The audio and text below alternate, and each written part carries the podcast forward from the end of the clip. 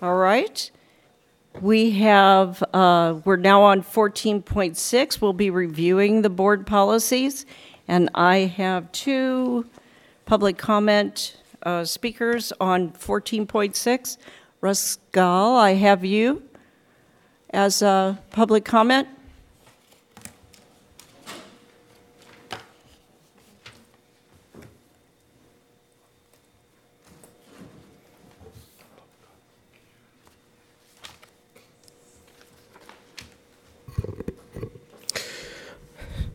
Good evening, Board. My name is Ruscal, Young uh, for the record, speaking as an individual, not as a Vallejo School Board trustee. Um, I recall a Board Policy 2340 and quickly reviewing your staff report and the packet. Uh, it was last revised in 2012 when, that was the time when I was serving uh, with all of you on, on the board at that time. So I'm glad that it's being uh, brought up again for, for review and potential revu- revision. Um, one of the recommendations uh, I think would, would be best practice to have in there, for example, um, in in a in Administrative Procedure 2340 on page two, uh, it states that no supporting documents be added fewer than 24 hours before the meeting. Um, I would re- I would recommend as best practice that um, whether, whether it's a board member or mem- member of the public, any documentation, PowerPoint presentations um, that they submit, that's, that's the material that goes out at the same time that the agenda goes out. Um, if you submit, if you pass out anything less than 72 hours or even less than five days, um, depending on the, the, the governing body, um, you, it, it makes the, I think, makes your job difficult to digest that additional information in that short amount of time. So uh, it'd be great to have language in there where wh- whether it's 72 hours ahead of time or five days, uh, this, with the same time the agenda comes out, that the supporting documentation and PowerPoints come out at the same time as the agenda.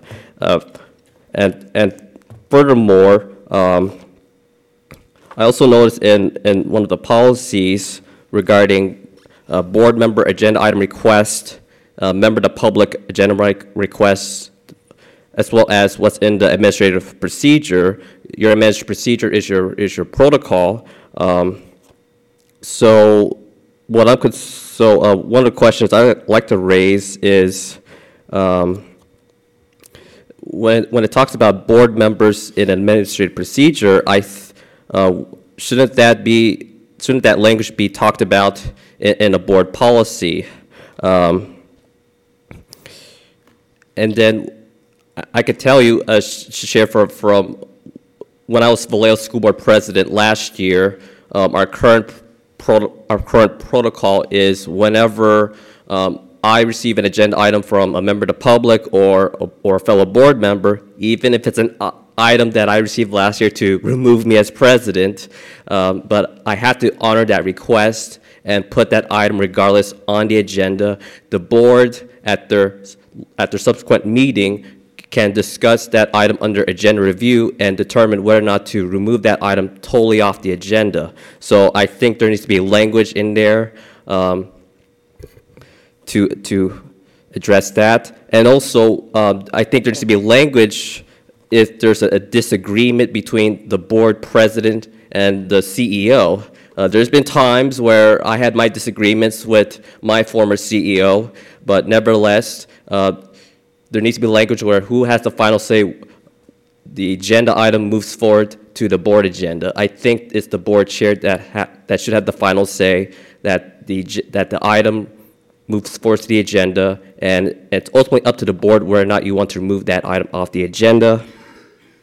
Um, I hope that the, the, the language before you, uh, any discussion of board members in the administrative regulations and procedures, uh, that they get discussed in board policies, um, and also um, if there's any board matters that are discussed in any administrative procedures or regulation, that should be uh, addressed in board policies as well. So uh, thank you for uh, your cons- uh, for listening to me tonight for your consideration. Um, And do want to thank Amy for, again, coming to the Vallejo meeting, our Vallejo board meeting a couple weeks ago for sharing best practices. And do want to also, before I don't want to forget, do want to thank Oscar for his many years of service to this institution. Um, He he really earned um, that recognition tonight. Thank you. Thank you. We have one more speaker on this Trustee- uh, Can I just make a quick question out of curiosity? Sure. There's a couple times, Ruscal, I just had a curiosity on how you get to flip in between the private and public hat when you're an elected. Just was a little curious on that one. So maybe you could stick around after the meeting and explain it.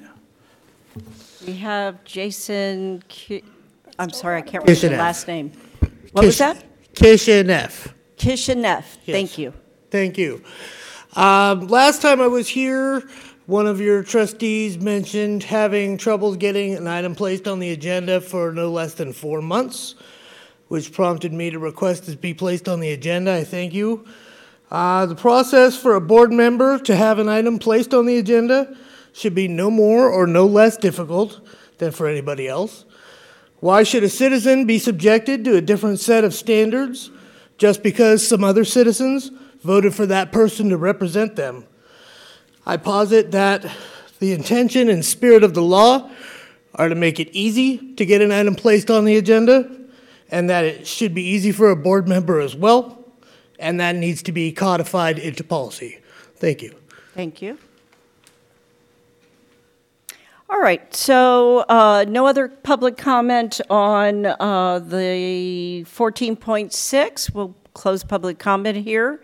And let me ask the board real quick, um, do you want to pop open each one and say any comments, close it, and go on to the next one? Or do we want to just go straight to the ones that people have any kind of comment on? pop open each one. pop open each one? Anybody else? Raphael? I would expect that everybody had reviewed these, and if you had a question about one, that we could uh, focus on the questions or the issues rather than hash every word out here.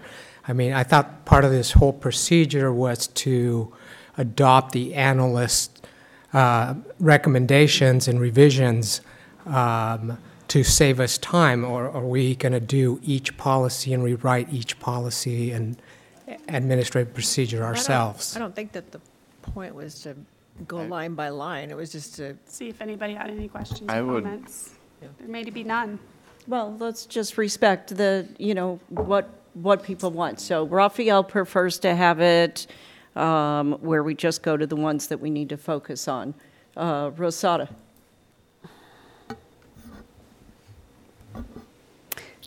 Well, I was just popping a couple of them, and there's uh, pages and pages. Yeah, just So- process. What do you, what do you want? Which do you prefer?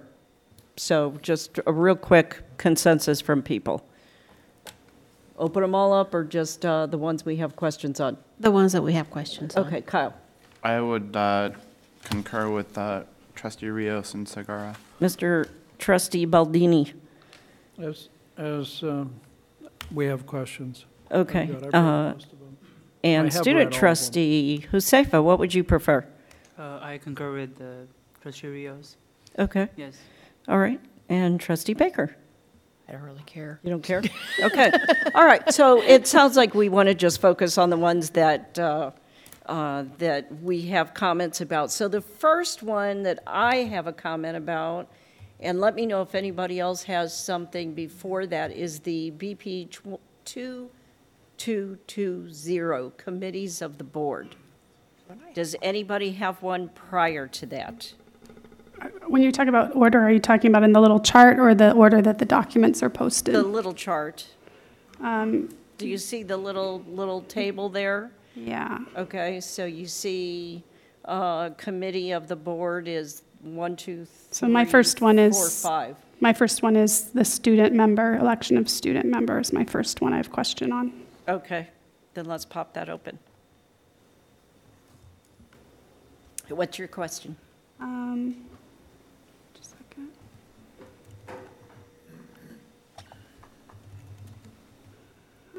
I just,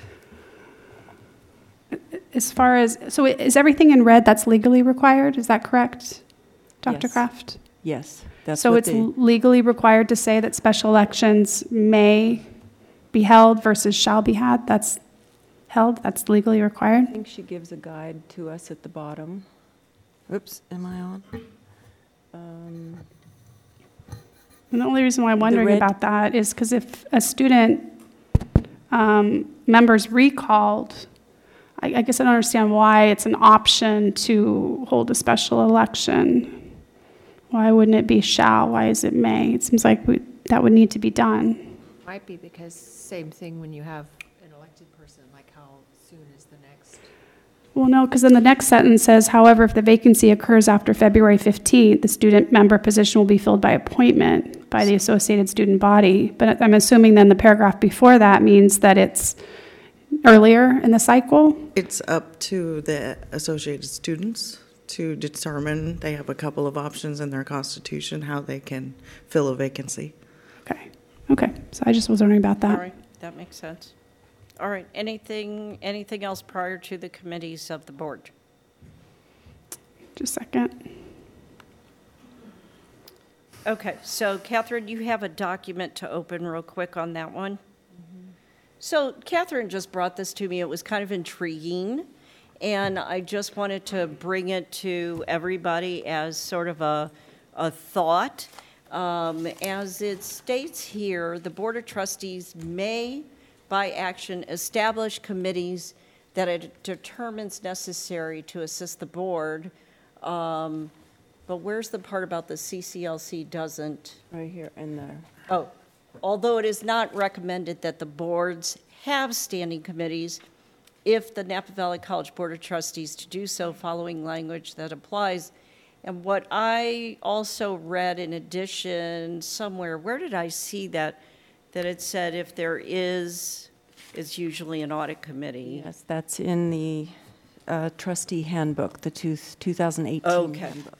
So, and here's why it was int- intriguing to me. Here's what I was thinking, and, you know, I'm just open to hearing your thoughts. Um, Standing committees, for one thing, they uh, require staff to be available. They require a lot of staff time.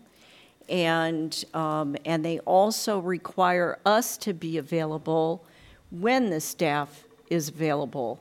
So when I got on this board, it was full of retirees, right? and now it's not.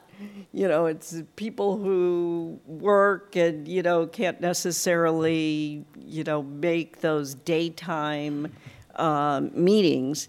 And so with ad hoc committees, while we're still bringing that information, trans, you know, that transparency to the board, those recommendations from the ad hoc committees, they don't require all that staff time, and um, it keeps it a little flexible for the board members to have an opportunity to meet. Um, and so, and many of our committees, I'll just use like legislative, for instance, we need to meet when something's, you know, really happening instead of just meeting for the sake of happening or sake of meeting, which uh, sometimes happens. Um, so it, it just, when Catherine brought this to me, it was like, oh, that's an interesting thought, an interesting idea. And the other thing is, it might give board members a, you know, flexibility to operate in different committees and learn different things and participate in different things. So um, I'm bringing it to you, I'm just bringing these ideas to you to see if you have any thoughts or just leave things as they are. So are you recommending that we don't have? I'm not recommending. Okay, I'm just, I'm just bringing the that we have the idea option. out there. Well, the, like, well, the finance committee is a standing committee. Right. But it only meets maybe Every as quarter? needed. Quarterly. Quarterly. correct? Right. So Well, and I think So it doesn't have a, a regular, Oh, it is a That's it. regular. It is regular. schedule. there's a regular But I- set meeting Yeah, Yeah. time?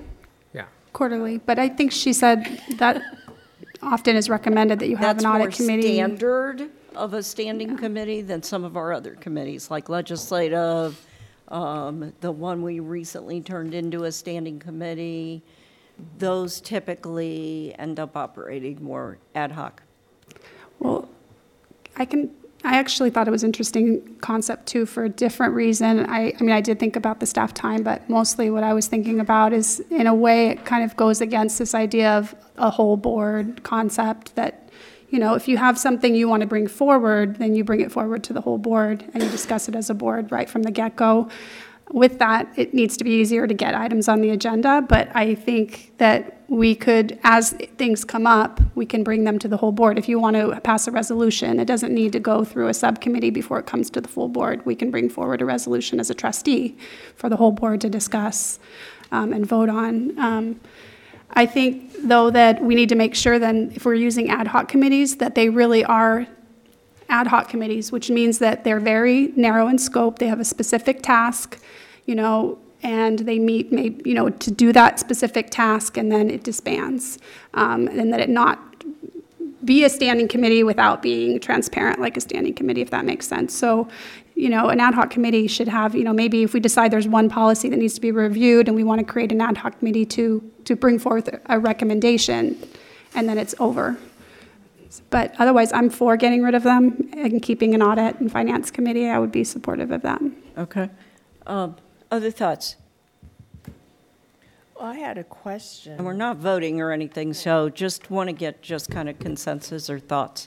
Well, I I just had a question about the, some of the wording in the, in, in here that- that's not really related specifically to this, but maybe it is. Um, It said that, shoot, what did it say? Um, Committees that are only advisory have no authority or power to act on behalf of the board. Do we have committees that are not advisory? No. So why the distinction there? Where's that? Well, you don't. I think it's just really stating it, it's just making a statement that they're not, So do we need to say, but do do we need to say committees that are only advisory, or should we just say committees are only advisory instead of that are? I di- I didn't, I just, the wording of it sounded odd. that because it- are, if- when you're saying that are, it sounds like there might be some that That aren't. aren't. Got Correct. it. I agree. Well, I haven't looked at this in, in that deeply, but there may be, and I don't know if uh, Carol Lee, she, go- oh, there, there you She's are. over there. There may be some things that, that the board can delegate authority to a committee. May I be heard on this? I'm sorry, public comment is up. How did I know this was going to come up? I thought we were giving people, The agenda. I thought we were giving the people the option to go before or after. I closed public comment. Okay. We'll get you on the second reading Um, So that, that's my, my guess, is that there may be So some things that. Carol Lee, there was a question? I wasn't quite sure what the question was. I think it was about standing versus ad hoc committees. No, No, it it's was, about it was the regarding, language in here. yeah, whether or not there can be ever a, a committee that would have the power to act in something other than an advisory capacity. Um, I think it's delegated, as somebody mentioned. If, if this board acts to say, you guys uh, go make that decision, And then we come back and Um, say, we but- have decided, right? Such as the McPherson Committee, something like that, where you're a maybe. representative of the board, you're making a decision. You're, de- you're acting on behalf of the board in that capacity. Um, same with DAS or VWTF. Um, Thank you. Any, any other comments? It works, I think, yeah. Any other comments for Sada, Kyle? Uh, Just the other considerations, I, I think we, we've had this, or a similar discussion about committees, maybe two or three times in the last couple of years. Uh, another thing about the committees was to try to save the board time to review things more in depth and bring recommendations to, to the board, which, I mean, it's past nine now in regular meeting. Um, so that's something else to consider, that, that the committee can help the board move through some things a little more quickly. And, you know, and the thing about ad hoc, more ad hoc committees versus the, the standing is that you can look at an agenda and know maybe there's a lot coming up on it and create a committee. I mean, right, the chair can, can appoint a committee, an ad hoc committee. Right, right. And, um, and then they come to us with a recommendation that does, you know, save us some time. So, it- Well, you, you can't look at the agenda until four days before the meeting, so, unless you're so that's not, I mean, that, that constructing the agenda. Won't work. Yeah. So there's nothing about this particular policy that I, that I needed to change anything on, but I just wanted to throw that whole committee, and we can always put that on an agenda, as an agenda item later to really, you know, talk about, talk about that. So, okay, let's go back to, Um, So I I wanted to ask something about term limits. I didn't have a chance to do that. okay. Was just, um, was wondering, it said, where is it? Okay, so this policy, I, it just, it's the whole yellow thing. It says that the yellow highlighting is included to draw the viewer's attention, and language will be removed upon final adoption. So if the, all the yellow is removed upon final adoption, what's left for the policy? I think it What is just the means the policy? highlights are removed. The whole thing is. Right, everything's highlighted here. You mean we Right. don't have a policy? Right. That's true. What? Well, if we don't have term limits, then we wouldn't need a mm-hmm. policy for it. Right, but I guess what I'm saying is, don't we, we still need the policy so people, future boards know what they could do if they wanted to. So I, I guess what I'm saying is, it doesn't seem like all that language should disappear. The, the policy is explaining what boards can do if they want to. Well, this actually doesn't. It says here that any References to- such proposal shall be, if adopted by the electors of the district, apply perspective. This is not us. Right. This would have to be the people of the district um, who would bring this forward and, So would we re- rewrite this policy to explain that? So members, like, I didn't know that, No, so. you- it- without the policy, in, in, without the policy, there are no term limits that you have, you have established or that have gone through your constituency voters out there. You can, it doesn't apply. I guess what I'm saying is perhaps the policy should explain what the public can do, that this isn't a, an option for the public because it's informative. Most people didn't know that, don't know that, I didn't know that. So instead of just taking all that away, which means there would be nothing in the policy, perhaps the policy could explain what the public can do. That there, that there is this option of term limits with the vote of the public or something to that effect. I guess that's what I'm saying. and then that may be in this reference to the ed code here. Right. Carolee, anything, or Catherine, any input on that? I don't, Just weird to have a policy with nothing in it but an ed code citation. I, I'm not sure that that's what that is trying to tell you, um, that it would delete the whole body of that unless you wanted to go for term limits. But since we don't have them, it was my understanding we didn't need this policy. There's a few like that. Um, honorary degrees is another one. There is a policy, but since Napa Valley College doesn't offer honorary degrees, we didn't adopt any policies related to it. I guess what I'm saying is I, I think it would be great to have a policy, but just explain what the law is, that this is an option per ed code for the public. Because again, it's in, these aren't just for us, they're for the community. So anyway, I guess I'm saying, I think it would be good to have a policy, but So just I think the explain. consensus on this policy, so we can move on, um, is that everybody's good with no policy. I think no Because it's not policy, needed? Because it's not, if we're not adopting a policy, just an informational statement is not a policy. Why are we going to have a bunch of informational statements in our Mm-hmm. policies? So if we had term limits, then, okay. Yeah, I don't know, I think that they can be educational as well for trustees and future boards and the public. I would hope All that trustees So term limits, um, uh, committees of the board, we talked about closed sessions, anything there, anybody? Wait, wait, wait, please, just a second quorum and voting. I have one for quorum and voting. Okay. 2330, is that? Yeah. Um,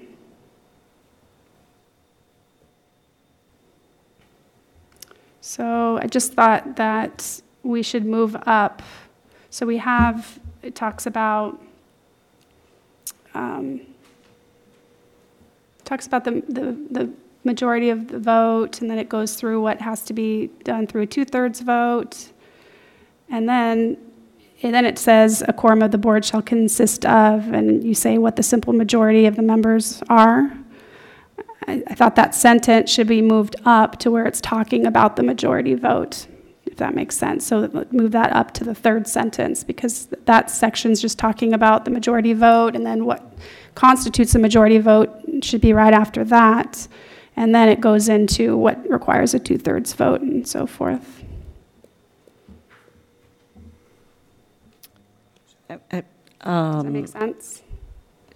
I think that the, Just seems out of place. I think the, the point maybe of this, this is more to, I mean, the policy analyst has really gone over these with a fine tooth comb, and I, I'm not, I don't think that that kind of wordsmithing or, um, is the intent, but. So in the end, we, we approve these, and that doesn't change the legality. It doesn't have to go through any legal review, and it's an improvement on the policy. So unless there's a reason why we can't move it up to where we're talking about the majority vote and then saying what a majority vote is, the quorum, I don't understand why we wouldn't do that. Sure. Yeah, I think ahead, you're- Ron Carolee.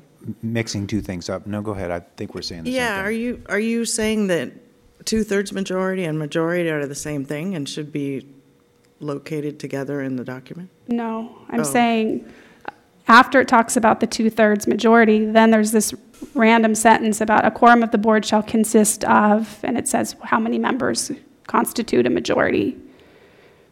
I'm not seeing that. Yeah, I, I see what she's Scroll saying. It's down. on the second, the top of the second page. Oh, There's the okay. sentence Oh. there. You keep going right there. So I Well, think there are- that should be moved up to where we're talking about the majority vote. So we have the board of trustees shall act by majority vote, and the next, say what the majority vote is, how many members constitute a quorum, and then it goes into the two-thirds, which is a special situation. And actually, it's wedged in between, so there's what requires a two-thirds vote, there's what requires a unanimous vote, and it's like wedged right in the middle there, when it could be up in the section that it actually relates to, which is the majority. Yeah, I mean, from a staff vantage point, this line, I think Carolee probably agrees. I mean, a quorum of the board shall consist of four Right. members. I Yeah. mean, Could appear up above, or it's still, if it, Yeah. if it It reads it more appears to clear. be defin- definitional, and those seem to be at the top. Yeah, and, tha- and that's fine. I think it's probably uh, something, I mean, I wouldn't have any issue m- moving that up just from a staff vantage point. So if that's uh, something you want to do, we could do that, and we'll, we'll have it for the second read that way if you're, I'm hearing, okay? Yeah, that's Yeah. fine. Okay. Okay, and then the next uh, is agendas. Anybody on agendas? Yep. Let's pull up that Which one is that one? BP 2340. So I passed out, this is the item I wanted on the agenda. Um, I passed out to everybody, um, my suggested change to this agenda policy. Um, so I want to suggest two changes. One, that it say members of the public and board members may place matters directly related to the business of the district on an agenda by submitting a written summary of the item to the superintendent president. So basically, we would submit items in the same way that the public would, in writing to the president, uh, two weeks before the meeting. Um, it just makes sense that we be treated the same way as the public, that it shouldn't be harder for a board member to put items on the agenda or any more convoluted than it is for the public. And I just, we need something very straightforward because we've been dealing with, with this issue for a long time. This is how Napa Valley Unified School District's policy reads. It reads exactly like that, and I think it makes sense for us as well. And then the other thing I wanted to add is that last sentence, that's actually right now in the administra- administrative procedure for agendas, and it's a policy statement. So I think it should be in our policy that it's the desire of the Board of Trustees that supporting documents be uploaded with the agenda 72 hours in advance of the meeting. So it doesn't require it, it says it's a desire, um, and it would be a best practice in the spirit of the Brown Act. And again, it's right now, it's in the AP, and it's, uh, it's not procedural, it's a policy statement of the board. I So it- think it's procedural. It isn't. It's a- a statement of the board, it's the desire of the Board of Trustees, it's not operational. How Dr. Kraft implements that with his staff would belongs in the AP, that's procedural. But in terms of us expressing a, a broad statement, a desire, that's definitely a policy. Um, and again, APs are how he would implement that with his staff. So when the ad hoc committee met to uh, come up with that statement, it was administrative. Um, And so uh, it was, to me, it's, it still says the, the how and not the what. Um, How does it say the how? How does it say the how? And not- And I never agreed with this being in the AP. There's many things actually in that AP I don't agree with because they're uh, policy statements of the board. They're not how Dr. Kraft would implement um, our statements with his staff. So anything to do with the board, as, um, as Ruscal mentioned, should be in policy because procedure has to do with how Dr. Kraft implements our policies with his staff. We're not staff. Was that, We're the board. Was that when he was wearing his private or elected hat? Okay, I think I'm that's just- inappropriate. I have an issue with the section, members of the public and board members may place matters directly related to the business. That's getting into, I mean, I feel like that's circumventing procedure too. How is that circumventing procedure? It's simply saying that we follow the same process as the public, when in fact, w- we represent the public. It should be no different for board members i- i- to- than the public. So the public, it's very straightforward how they get items on the agenda. It should be the same for board members. And again, it should be addressed in policy because we're not staff. So how board members get items on the agenda should not be in AP, it should be in the policy itself. Carol Lee, you had a, some comments on that uh, earlier? Uh, Well, one, one question was that the direction came from a subcommittee of the board to put this language in, um, and it maybe hasn't been working perfectly, uh, but we've posted this procedure now with the future agenda items item. Um, And I'm not sure we want to deviate from the template. And I, I'm, I kind of agree with Amy on the, uh, the statement related to 72 hours, 24 hours are best practices. Um, But I don't believe we want to treat a trustee like a member of the public. Okay, so. Same thing I'm saying. It's not illegal. And the fact that we're not mentioned, it's being, it's been abused. It- really. uh, When a member of the public wants something on the, on the agenda, it's very clear, they put it in writing and it gets put on the agenda. Board members have had a hard time. So I don't think that the education code meant to discriminate against board members. Um, We are members of the public, we pay taxes, and we represent the public. And if it needs to be spelled out to make it more straightforward and clear so we don't continue to have problems, I think it will help with the functioning of the board. As far as it being in the AP, again, that's how Dr. Kraft implements our policies with staff. And they can be changed at any moment. They can be changed from day to day. We have no purview over them. And this directs, this Correct. directly relates to us. It relates to us. I think Trustee Iverson, go I ahead. just, I We feel need- like you've made your case, but we're not voting on it. It's a first read.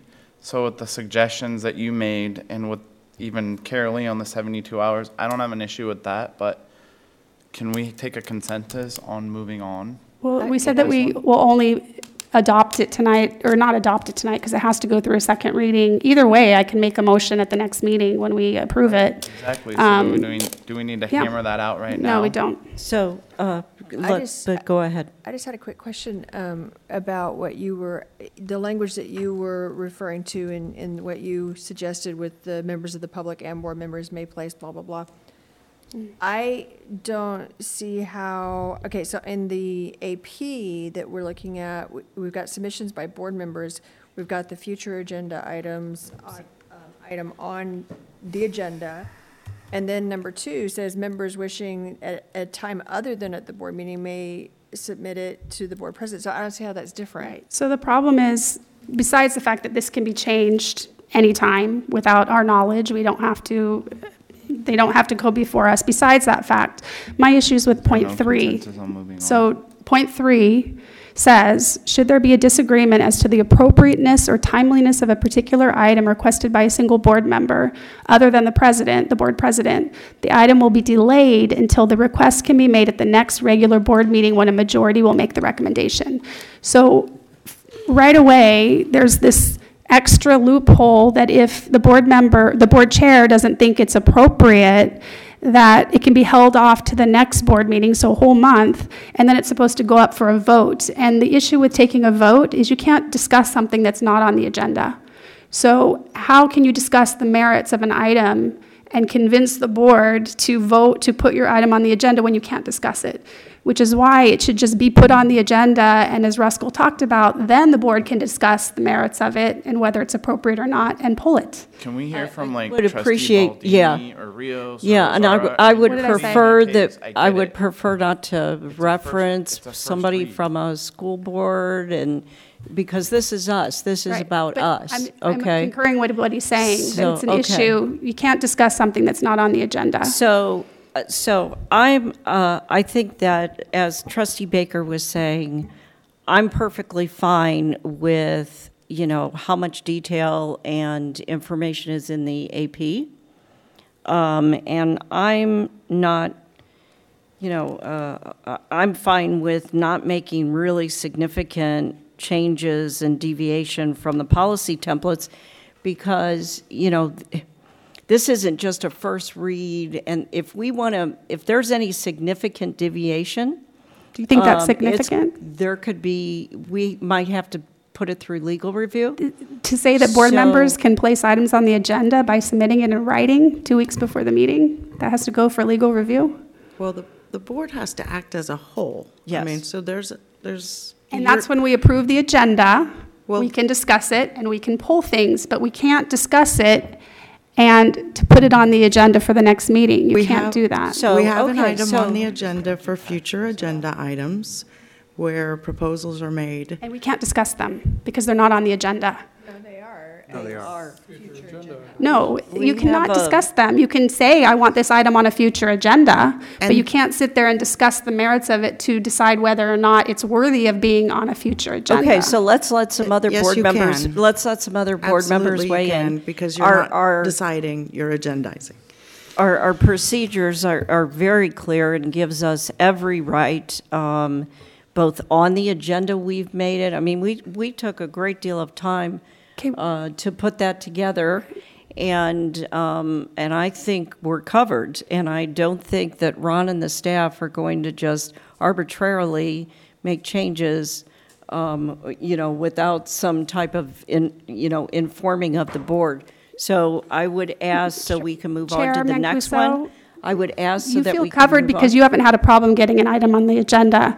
And why any board member would go against their own interest in terms of making it easier for board members to get items on the agenda, I have no idea. Why- Okay. Trust, uh, Trustee Martinson, I appreciate the input. Let's let everybody else weigh in, and if everybody else feels uh, the same way, then, I mean, because we, we are a whole board here. So Rios, Baldini, somebody? I look at future agenda items as, as just that. Perhaps we hear something in public comment, perhaps we hear something from constituency groups, perhaps we in, in conversation. We're not voting on anything, we're, it's not an action uh, in our discussion. It seems to me that if anything, it would be informational, that this is an idea, let's, let's mention it at future agenda items, and like I have one this evening, and we will itemize or agendize it for the next meeting for either information, further information, or some sort of uh, action or presentation if deemed uh, appropriate and timely. You know, I, I can't see talking, uh, making a vote on a bond tonight. But, so I, I did not discuss it last time to put it on the future agenda. But, but we probably could have. But it seemed inappropriate to- until we get all the information. And I'm just using that as an example. So, you know, the, taking away our ability, which you have cited as free speech or whatever, to discuss whether or not we're gonna have a future agenda items just doesn't seem, um, you know, prudent a- as far as getting the business of the board accomplished. Trustee Rios. I I think that it's a different problem that we're actually all kind of talking about indirectly here. Okay. Um, I don't think that there's any question that board members should be able to put items on the agenda, and that they, the right to do that shouldn't be any less than the members of the public. I think the, the issue that uh, trustee Martinson is getting at, to whatever extent uh, it's, it's uh, true or accurate or, or not, is that there have been items that have been requested and haven't gotten on the agenda. So I, I don't think, I mean, I don't think anybody would disagree that a, a board member could submit a agenda item in writing two weeks before, like the public, and get it on the agenda, right? Right. So, but we're sitting here arguing about this, these three words that she's suggested to put in here, uh, when I think that's not the underlying problem. I think what maybe she's looking for is that we actually say those items that are requested are going to go on the agenda, and when they come up for approval, when the agenda comes up for approval, if the board does not want to consider those things, they can be pulled off like any other item like we've done. I think that's what you're saying. Yeah, as long as we're considered members of the public. So. That's all I want. If we're considered Uh, members of the frankly, public, we to agree on me, that. this d- doesn't change anything other than puts it in here. We, we, I think we have that right to do that uh, with less Right. than, you know, a whole month. So um, I think that's really the issue that, that trustee Martinson's getting at, that we, if I say, I'd like this on the agenda, it should come up on the agenda. And of course, the board has the right to say, we're, we don't want to, or this isn't the right time to discuss that, we're going to take it off. And I'm fine with that. So you- you're fine with leaving it as is and that it's clear that we, we I- have I'm- that right I'm- and that the AP. I'm in favor of clarifying that board members can do that, can request it, it goes on the agenda. I think it would save us, excuse me, a hell of a lot of time uh, fighting about it. We've, we've thought about this for I don't know how long. Years. Yours. And, and, If we're gonna and, dance around the issue, like, but that's not always, I mean, a lot of the times it's if the board agrees not to have it on the agenda and the person requesting it to be on the agenda doesn't like that, then it just keeps coming back and coming back. So, do we wanna spell out that too? I mean, I, I mean, we could make That this hasn't happened- policy, that hasn't you happened, know, trustee 10 pages Iverson. long if we want to try to come up with every single i- is situation of why something, d- you know, needs to go on a different agenda, not the very next agenda, or what, you know, research, it- there could be so many instances. That's spelled out here for the And nothing, public. nothing that's been requested has not shown up on the agenda. So, um, I think it's been a timing issue. Um, That's, that's the issue, the timing issue. well, Uh, I don't think this would require us to create a whole bunch of other issues. The, the, the board's uh, right to remove it is, you know, as a whole, because we don't have to lis- go and address everything that a board member comes up. If the board, we have to act as a board, mm-hmm. then it can be removed. Right. And the mm-hmm. approval. The board chair pro- shouldn't be able to Agenda impede. approval process, it's the item there already, just majority vote's going to pull something off. Exactly. And that way we are acting as a board versus the board chair making these decisions about what's appropriate and what's not appropriate. well, but that is part of the, po- I mean, that's in there. If it's in the it's- district, of- if it's, it is has the to do with board. the business of the college, it's appropriate. And it should come up in a timely manner. That- Can I ask uh, the board uh, kind of a logistics question? in, in terms, so in some ways, and I'm, I'm going to use a flip example, um, so pardon me for that, but i- if seven people are asking the, sh- the, oh, I won't do, I won't use that example, I'll use a different one. The, if I receive a board request, and we'll choose something that's maybe orthogonally related, you know, sea level rise, what would the board's expectation for staff, what would you like us to do? I mean, we're going to spend 10 hours at least on all of your requests. And so queue up people, do PowerPoints, submit those things. So if we have seven or eight things rolling in, or even two, that are, nope, we don't want anybody to talk about that, you've, you've effectively kind of wasted 10 hours of staff time. Um, so you're going to have to, you're going to have to have a, some kind of a levering device in there. That's, that's can I ask- covered in a policy, actually, where if it's, something requires a large amount of staff time, a development of some kind of a report, that that comes from the direction of the whole board. So I think it would go up as an information item, and the board, whole board would have to direct you to do some, a report that required a lot of work. An individual Well, a- trustee can't do And that. I appreciate that. The, the only difference right now, if a, if a public member, like we had one tonight, um, asks for an item, it, w- it's posted. That's it. I mean, it's a public item. Uh, The, the staff or college is under no, no obligation, nor should it be, to provide the research on that or anything else, because you don't know what it's about particularly. So we, I want you to be cognizant of, if you're going to go down this direction, this is a ton of staff time that you, you may or may not waste. And I would consider it the same thing, that you're not obliged to do a large amount of research for one trustee's agenda request, that maybe, again, it comes up as an information Well, item. it wouldn't be, it- in my and the world, board directs if it. it's on the agenda, it's not one trustee's agenda request, it's the board's request. Once it's on agenda, I'm, I'm treating you as a board. It is a board agenda, not, it's not a trustee's i- item. So, a Raphael- That's the difference, So right. a trustee may not request an item to be placed on the agenda, is what you're saying then? No, no, no, I'm not saying that at all. Right now, that you can. And it, it, it it's, it's um, filtered, if you will, through your elected pres and me, and then it, it works through a timing function.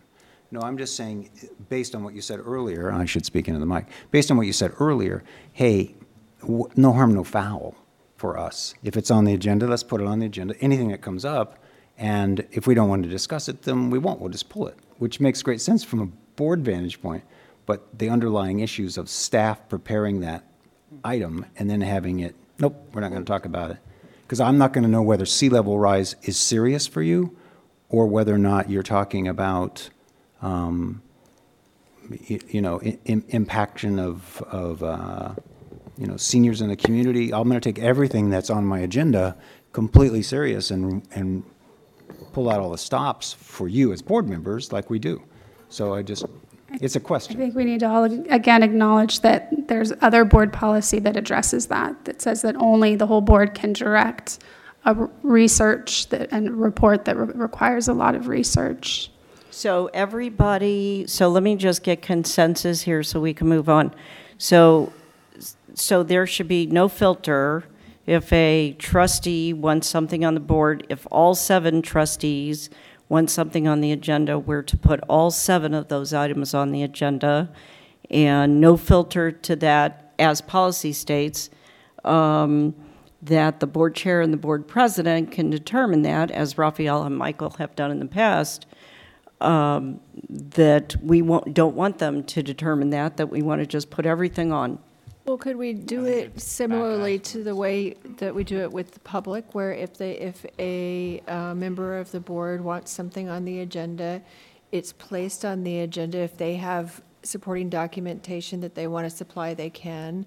Then it comes to the board, and then if there is a desire to have staff research something, then the board as a whole would direct staff to do it for a future meeting. Yes. I mean, uh-huh. unless there's something that's, that's like has to be dealt with like right now, but I can't even imagine something like that happening where it would only just be one person who would even know about it. And I think we're creating a problem that has never, we haven't, we haven't had this problem. Nobody's requested anything like that, so I, I'm not sure why we're, I mean, Mary, Mary Ann has the authority to say, well, this is not going to go on the agenda because it's too much work, or we Gotta don't put have some room. legal review or- behind it or Right. something. Um, Limiting that Just as authority. a- a suggestion, well, if, but you would still have that right. When somebody said, I'd like this on the agenda, you'd say, well, no, we're not going to put it on the agenda as an action item because this is going to require all of this research that may not be with, actually within our direct authority. So maybe I'll put it on informational item so the board can consider it. If it requires a lot of, amount of- large amount of work, again, I, I said that, it should go as an information item, just like before the public, and then the board can direct So. further work on it. Could- Could I So share? I still believe that what we've got does all of this. Carolee? Can I just share an example where it worked and worked well, or a couple? Um, We came to the future agenda items item. Uh, Jennifer Baker proposed that we have an informational item on um, web and 504, 508 uh, compliance. That staff took that and said, yes, we, we need to do a board presentation on that.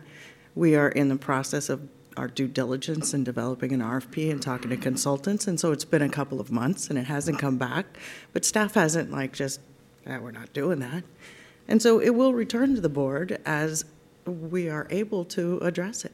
I think we need to remi- remember that what we said about just agendas in general, that we were, we're, these are business meetings. I mean, as we haven't even gotten to our first action item and it's a quarter to 10, that we said that items would be action items or items leading to board actions in the near future. And I think that we need to bring that litmus test back as well, that we are supposed to be putting things on the agenda that are either action items or are leading to board actions. Like, for example, accreditation, it's leading up to us approving the accreditation report. Otherwise, because we're not supposed to be involved with operations. So anything operational shouldn't really be on the board. Can I ask a quick question with a perhaps follow-up suggestion? Do you ha- keep an agenda calendar? That Yeah. says, you know, would that be something that could be shared with the entire board? So like, say, for instance, when something that was suggested previously, so I don't have to bring it up again. I know it's coming back. Okay. So, Yes. I mean, it, it, I mean, it could be something that's in board docs or, or wherever, just so that we have an idea of what's coming down the pipe. We have an, an annual master calendar for regular and recurring items. Things like your requested informational item are sort of off the regular norm. So, and, and I frankly don't know when that's going to come back precisely. I can say it'll be probably in the next three months. But Um, Yeah. Let me, Okay. let me make a s- Go ahead. suggestion. Uh, I mean, you, you are chewing up a massive amount of time. Obviously, this first read on this one has developed a lot of interest, and there are some very points, so we're going to have to work on this, obviously, right? So I don't think this one is going to come to second read and pass by. So, um, I, maybe back to Kyle's suggestion, put it in here and you vote on it next time with this board member in here. It'll either go up or down, and however it shakes out, it shakes out. I mean, we could have done this when it was on the second read. I mean, We could just clarify this. We won't be talking about it for another four years. we don't have a consensus. We don't have to have a consensus. so I'll put it, Bring it back and I will on it. motion it next time. All right. Not an action item. Let's move on to, um, let's, let's move on to anything, okay, so public participation at board meetings, do you, any of the board members have that? I had a question about Yeah. that. Uh, I just was curious because there, um, in the various examples that were brought, um, there were a couple that said three minutes and a couple that said five. And I'm just wondering, I know we have five, which seems like a really long amount of time. I'm just wondering if three is okay. I like, I like three, and nobody ever uses five anyway, Yeah, so. And the other question I had was, um, there was a bit in there that we don't really take advantage of, but if we ever did, um, in terms of interrogating, which I don't like that word, but interrogating somebody who, uh, to get clarifying information, is that become part of that three minutes? Or, I mean, if they get their three minutes and then we ask them a question, how do we police that so it doesn't become Yeah. crazy? Practically, in, in the past, the practical application has been, if the person has got a g- nice cogent presentation over three minutes, or, and there's a question, then you in essence have reset the clock for them. You, you- you know, and it's up to the board. I think it's unfair to, to, you know, Yeah, you could- we- yeah, We, we don't typically cut people off. I have a question about it. So can it be the three minutes and then um, uh, question and answer period What after that? or- we, we operate, as our parliamentarian said, as a small board, uh, which is not as formal as a large board. So in large boards, it would be um, motion to extend the comment for two minutes, you know, and, and that's what you would do. Um, We're a little more casual in, in that approach, so, and it's Napa, you know, so everybody wants to speak. I have a question. Um, The second page at the top, I'm wondering, we already have in the agendas policy. Second page at the top. Yeah. Thank you. In the red. So first, we already have in our agendas policy how a member of the public gets an item on the agenda.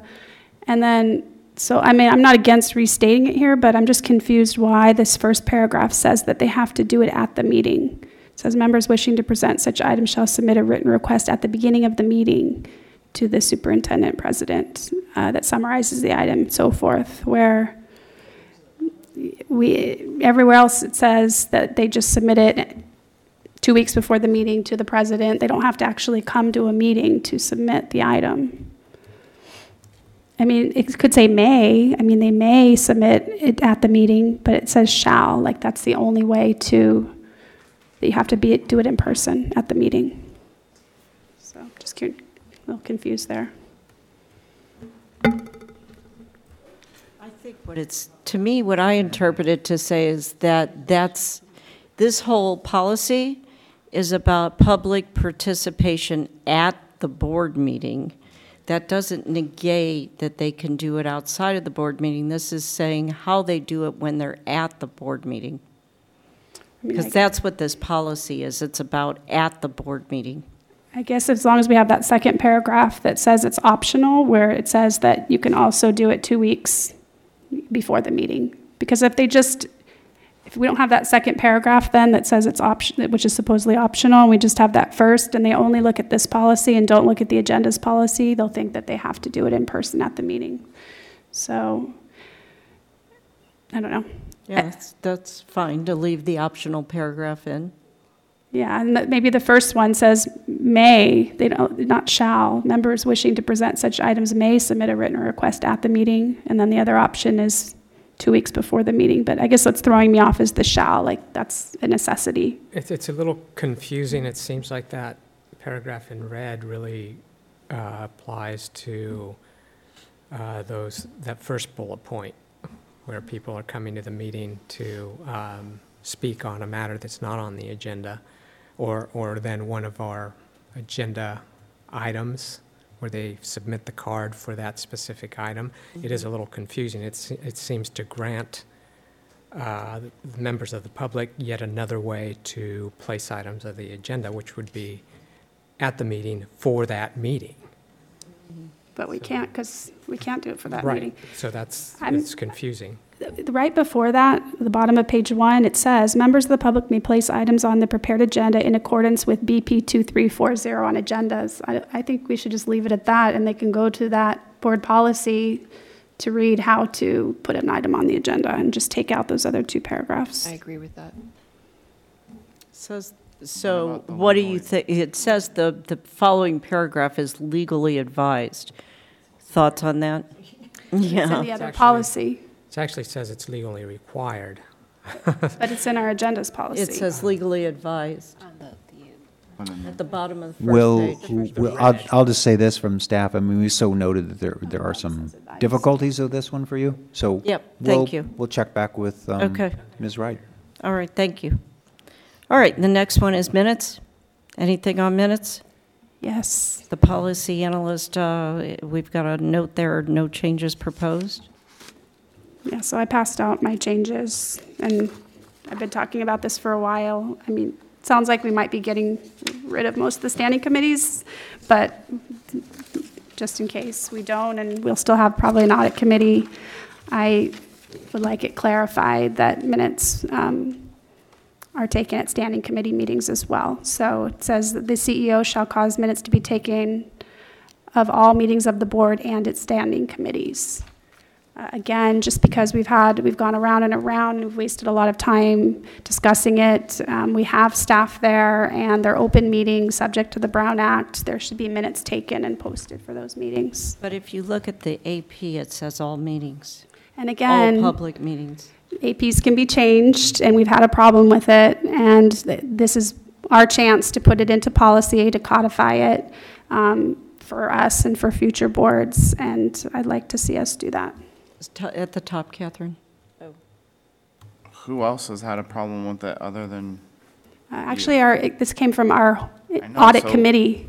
We, we wanted minutes taken, and we tried to discuss it. We had staff there, and it was an issue, so uh, we thought that we needed to address it through board policy. Um, And so this is a simple change that we'll just clarify now and in the future that minutes are taken at standing committee meetings. It's a broad statement, it's policy. Um, The AP can describe how that's done, how that will be accomplished with staff, but it's a policy statement and it's appropriate for this board policy. Duly noted, we can move, we can uh, vote on it at the second reading, or unless anybody, anything? This Come. is not the, the current one here. No, it's not current. Yeah, the, the, that, on the second page that's up right now, the fourth paragraph reads, "Now," and this is not that, that paper. Yeah, because I don't Um, have the co- Subcommittee members are provided with um, uh, minutes, so it says minutes in the AP. I, I think, I do want to correct the record a little bit that the APs can be changed on a whim. They're, they're very rarely changed if, if there's a legally required issue. And also, um, e- even though it says, you know, CEO, president, uh, I operate in the shared governance environment as well. So, you know, the APs that affect you all and other folks, um, um, we vet very widely throughout the organization just to make sure that we're, we're covering all the bases. So, um, it's not a willy-nilly kind of a, a piece. Um, I do get, I do take the point that you could, but, um, only for a week, um, or so, until you didn't like that.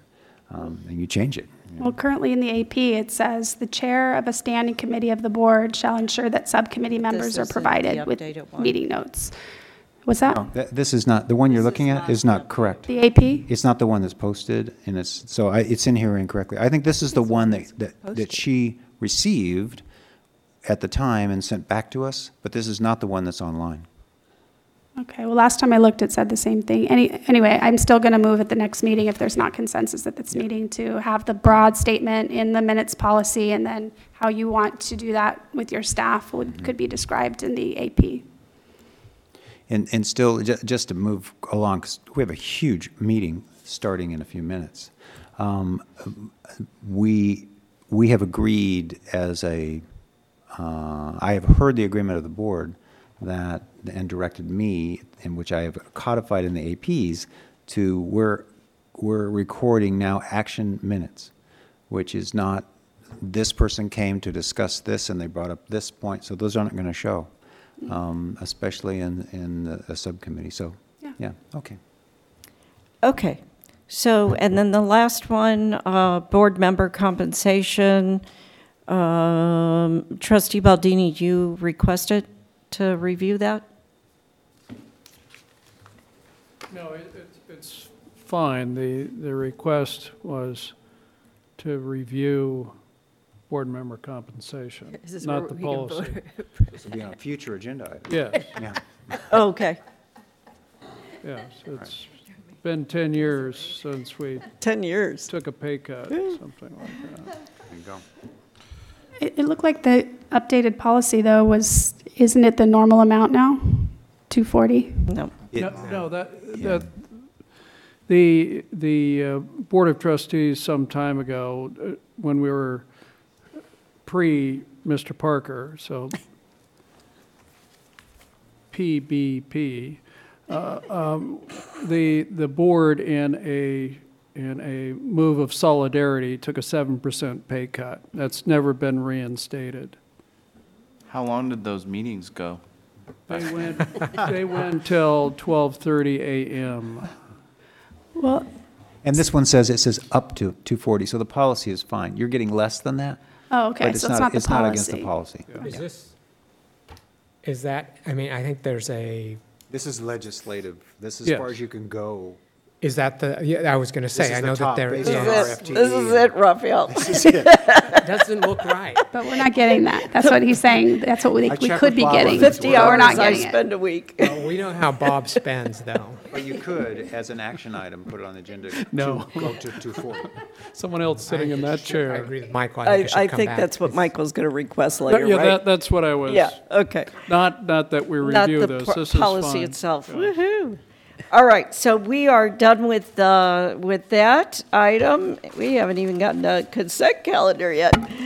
Um, Okay, and so now we are at uh, 14.7, correct? We're done with 14.6? And we have a public comment on 14.7, uh, Mr. Gary Orton.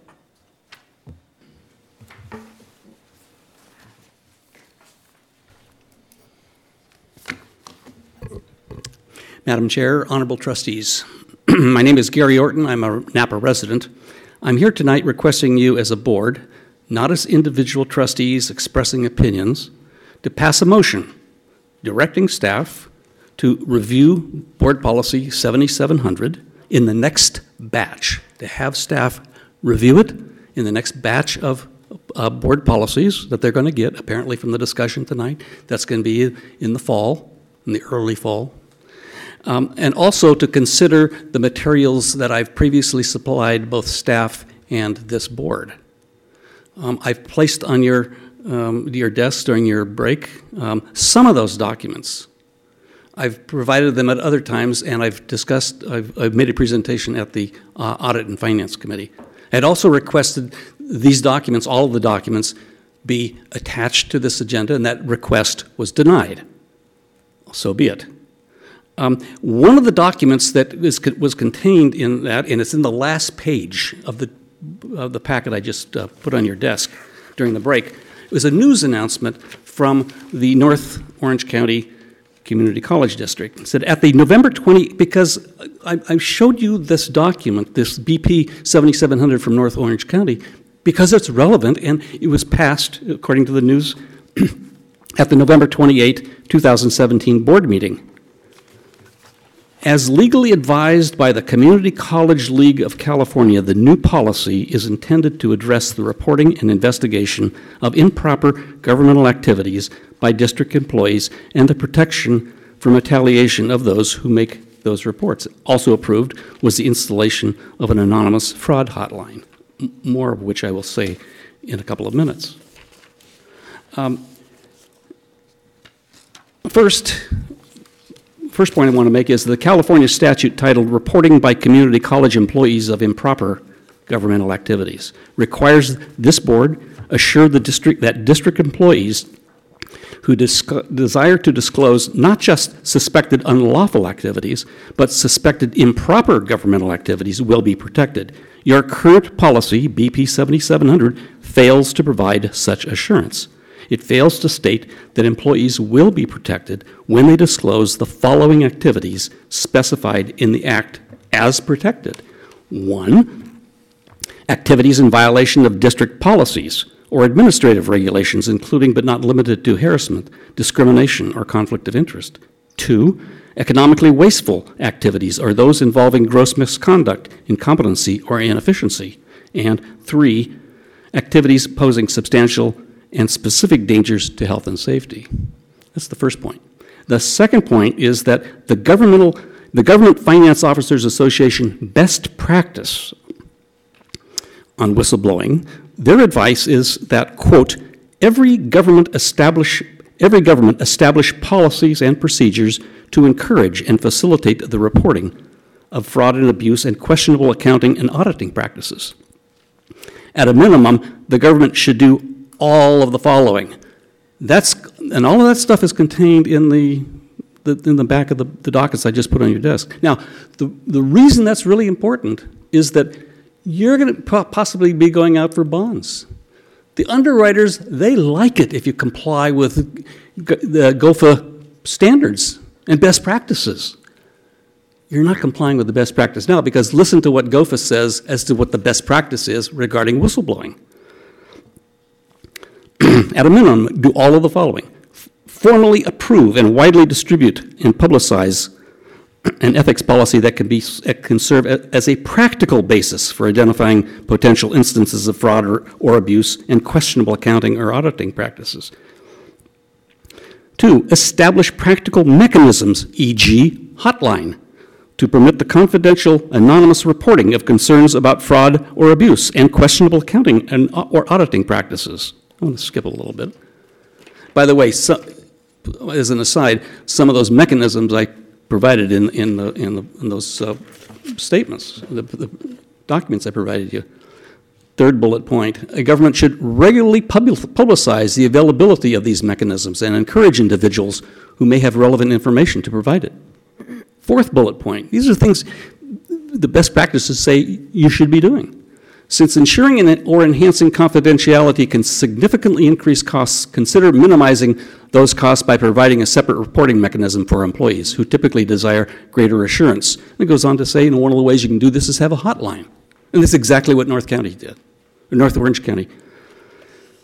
And there's several other points. But look at the last one. The last one they say, have the audit committee, as part of its evaluation of the government's internal control framework, examine the documentation of how complaints were handled to satisfy itself that the mechanisms for reporting instances of potential fraud or abuse and questionable accounting or auditing practices are in place. Are in place and working satisfactorily. And the reason I popped up and said, gee, I'd like to have some input about getting rid of the audit committee, there's another one, and I'm going to pass, I've got several of these, so I got plenty of these. Let me have these passed out. This is, this is the, I'm giving you the GOFA best practices for audit committees. Let me read the first line. Three main groups are responsible for the quality of financial reporting the governing body, financial management, and the independent auditors. Of these, the governing body must be seen as first among equals because of its unique position and the ultimate monitor of the financial reporting process, going down to the recommendation of this GOFA best practices for audit committees says the governing body of every state and local government should establish an audit committee or its equivalent. So you really don't want to be getting rid of audit committees. As a matter of fact, if you look at the whistleblowing, the whistleblowing policy best practices is there's got to be a mechanism for people to report questionable financial reporting. And the way they do, you do that is you have an audit committee that, that, people can go to, that employees can go to and talk and disclose things to the audit committee or individual trustees on the audit committee. It's all, uh, it's, it's all together. You can't s- talk about these things separately. Let me go on.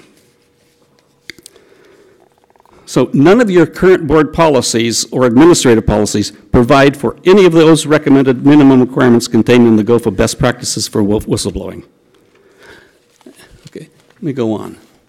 Why do I make this request now? Because the need has never been greater.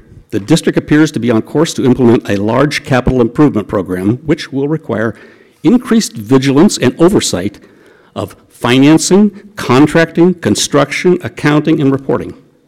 No clear guidance exists for employees wanting to disclose safely their concerns about a suspected improper activity. As stated in the Government Finance Officers Association's best practices, quote, in most cases, potential instances of fraud or abuse and questionable accounting or auditing practices come to the attention of responsible parties thanks to employees or citizens who become aware of such practices. Government can and should take practical steps to encourage and facilitate such reporting. Close quote. Where's the, where's the district policy that advises employees how to raise concerns and assures them that their reported concerns will be taken seriously, investigated appropriately, and treated confidentially? Where is the district policy that assures employees that they will be protected from reprisals for disclosing suspected improper governmental activities? They don't exist. We need that. Then that should be done soon. Lastly, the need for a policy that implements the law was driven home recently when I listened to discussions of this board about the proper role of individual trustees in communicating with concerned employees.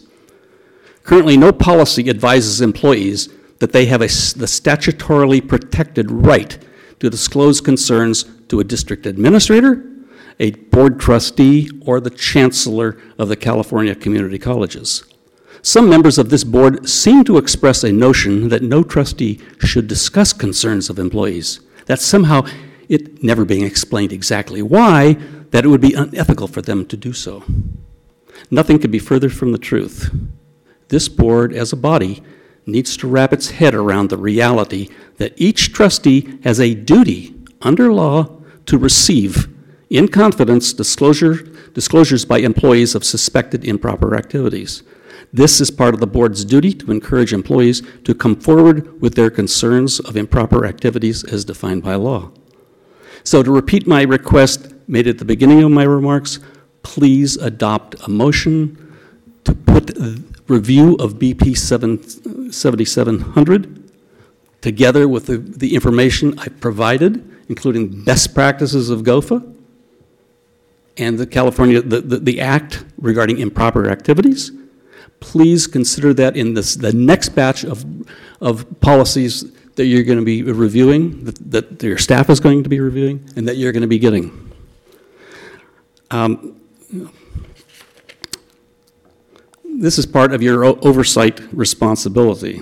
So I thank you very much for your thoughtful consideration, allowing me the time that you've given me. I'm willing to answer questions and request the opportunity to respond briefly to any comments that staff or trustees may have. And I'd also request that I be allowed to address the, um, the Council of Presidents when it considers revising BP 7700 and a brand-new AP 7700, which I also provided as a mock, uh, the, the same one that the it's based on the same one that the uh, North County um, Community College, North, North Orange County Community College District did. And it's rather extensive because it, it tells what the responsibilities of staff is, what, of board members when they get a, um, a disclosure. Um, and it doesn't necessarily mean that the board member goes starts investigating, but there's got to be a process, a regularized process to make that sure that's done, that it remains confidential and it gets investigated. Again, thank you. Thank you. So I'll make a motion. Uh, I'll, no, I'll uh, move oh, that we, Well, well, I can make a motion.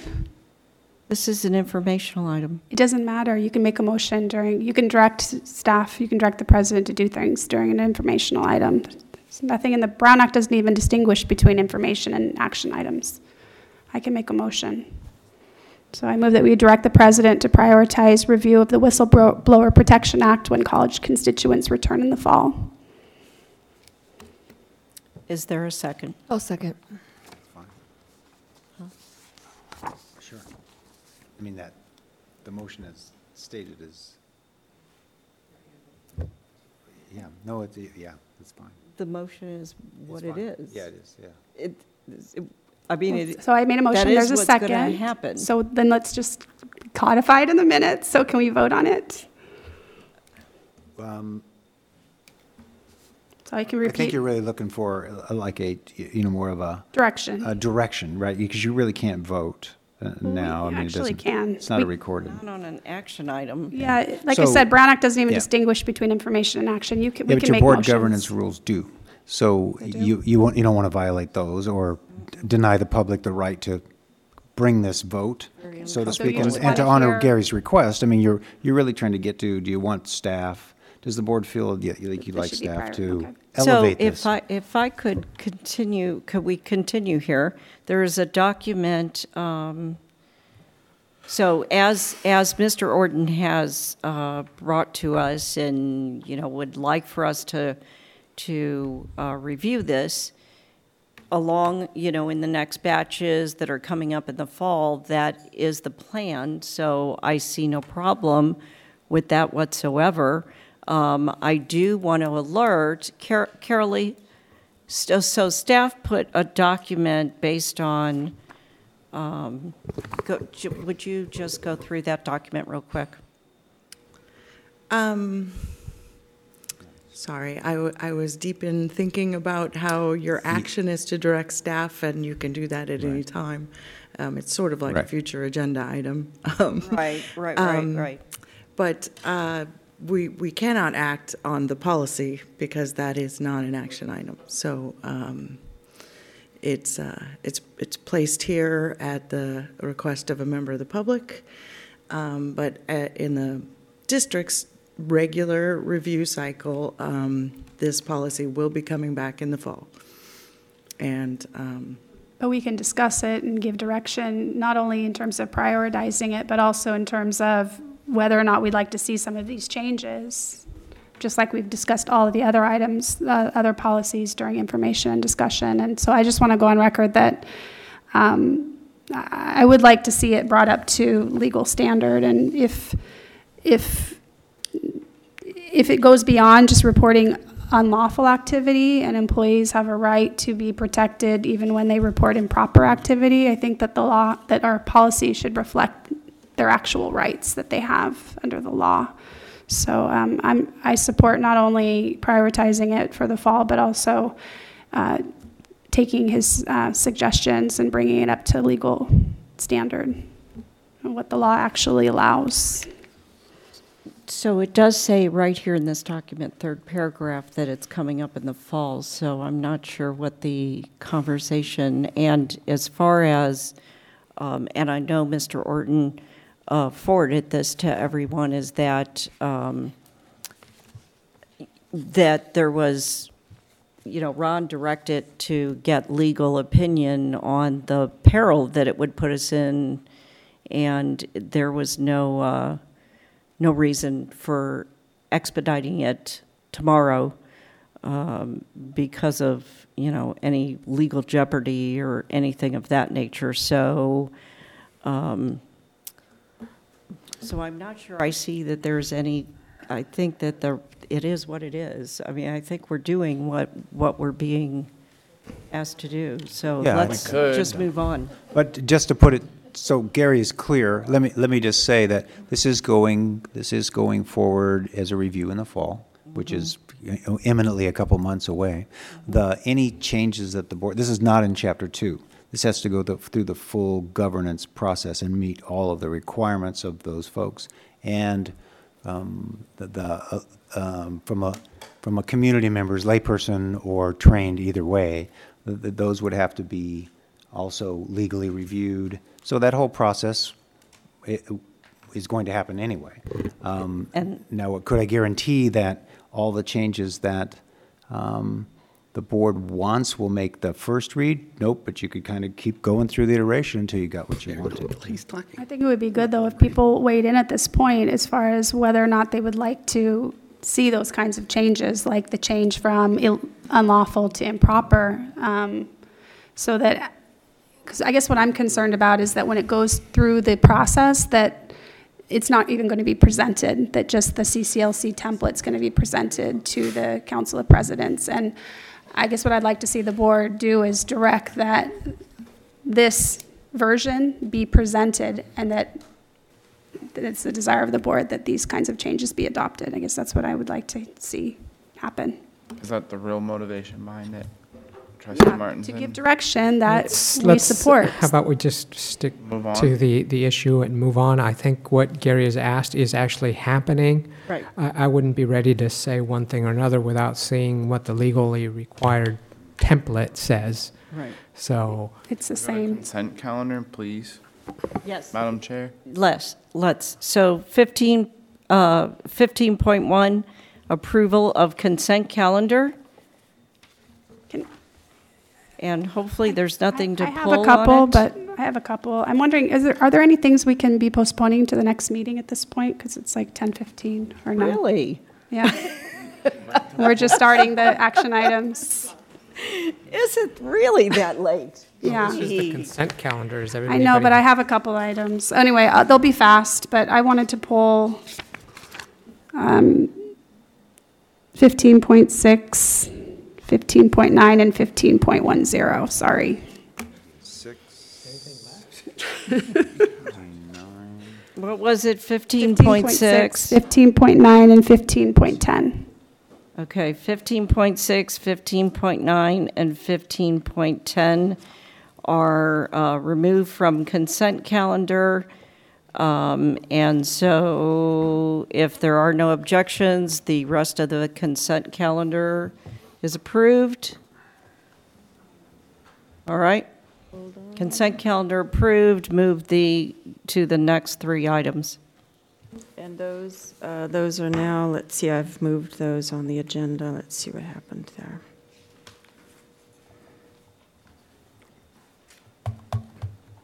I hope those are the correct three. I did it rather quickly. Career Education Program Advisory Committees. Trustee Martinson? Was- Are those the right Was that one of your, Um, no. did I grab the wrong Uh-uh. one? Okay. 15.6, it's the fee adjustments. Six, nine, and 10. Yeah, previously, no. Previously known as the, I grabbed As them and prints. moved them, so perhaps you could read me the titles. Um, Fee adjustments on full-cost childcare center program. 16.3 now. If all our discussion goes over agendas and Is now an action item, is that Amended, correct? amendment to the bookstore operating agreement. Okay.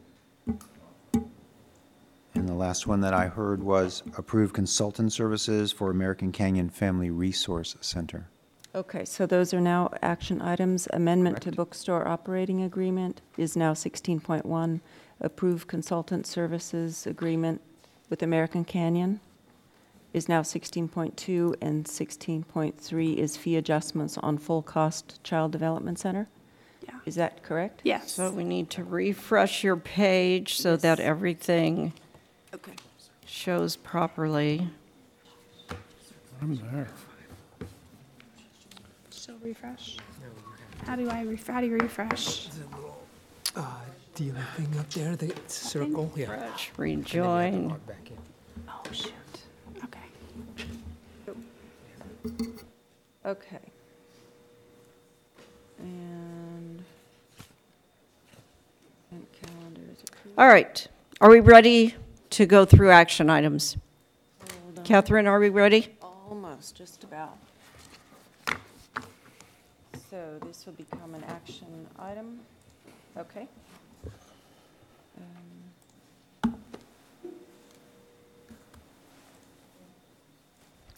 Be nice if there was a hotel on campus.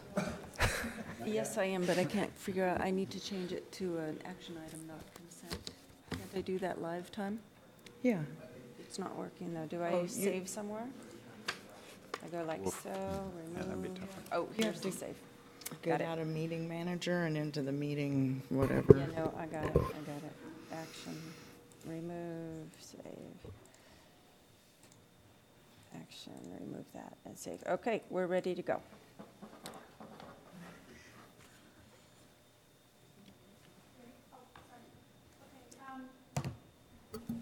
So, 16.1, Yeah. amendment to bookstore operating agreement, is that correct? That's the new 16.1? Yes, Right. ma'am. so, uh, Okay, so let's get a motion to approve Second. and a second. Okay, and any discussion? Yeah, so a while back when we were talking about the cost of books, um, we had asked if it might be possible to do some kind of an analysis of the cost of books when we were self-operating versus when we shifted to using Barnes and Nobles in 2013. Um, and I remember you saying, Dr. Kraft, that you thought that would be pretty easy to do, and I'm just wondering if we did anything like that before we decided to renew the contract with Barnes and Nobles, or not. Well, I'm, I'm wondering which version of me said that would be easy to do. Um, I, that would be very difficult. I think maybe what I said is you could, you could probably look at our top line. Um, Oh, and Carolee can address this because we have been talking about the, the cost of books. I do know that the Barnes and Noble here on campus is competitive with other booksellers. Um, that said, that's about all I can honestly say to you. I- Carolee may be able to share more light in the last round. Well, I, I don't have that comparison.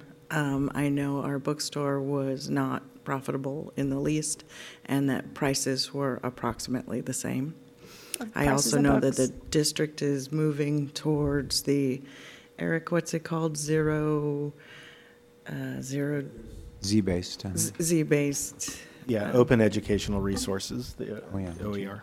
Right, to, uh, to, you know, benefit the students, and that's always uppermost in our minds. Okay, yeah, I just was wondering, it just seems like self-operating, we're not building in like profit and things like that versus, you know, a for-profit company. So Oh, I I just see. was wondering what the The- difference would be. The labor costs in the old bookstore far exceeded, uh, you know, it's, it's, it's hidden. It's another cost in the, in the district. So it's out of the student's pocket or out of the classroom, if you will. So Mm-hmm. it's a much more efficient operation. So I, I- it would be my guess that, you know, all in all, we, we receive a benefit and the students do as well. Um, But we're moving towards something different anyway, but, so we'll have Barnes and Nobles, but this other option, is that what we're saying? Um, we expect with the open resources that textbook sales will be declining, not just for us, but across the nation, the globe. Um, it's the way the world's moving. Okay, all right, thank you. All right, so can we uh, move to vote? Could you please repeat the first and second? I was the second. First and second. He was the first. I got it backwards. Are we electronically voting? I would we imagine are. so on action items. Okay, online voting is available.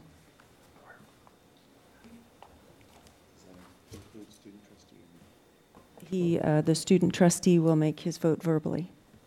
I would, I. Sorry? I yes. Oh, yes. Thank you. Okay, we are unanimous. Thank you.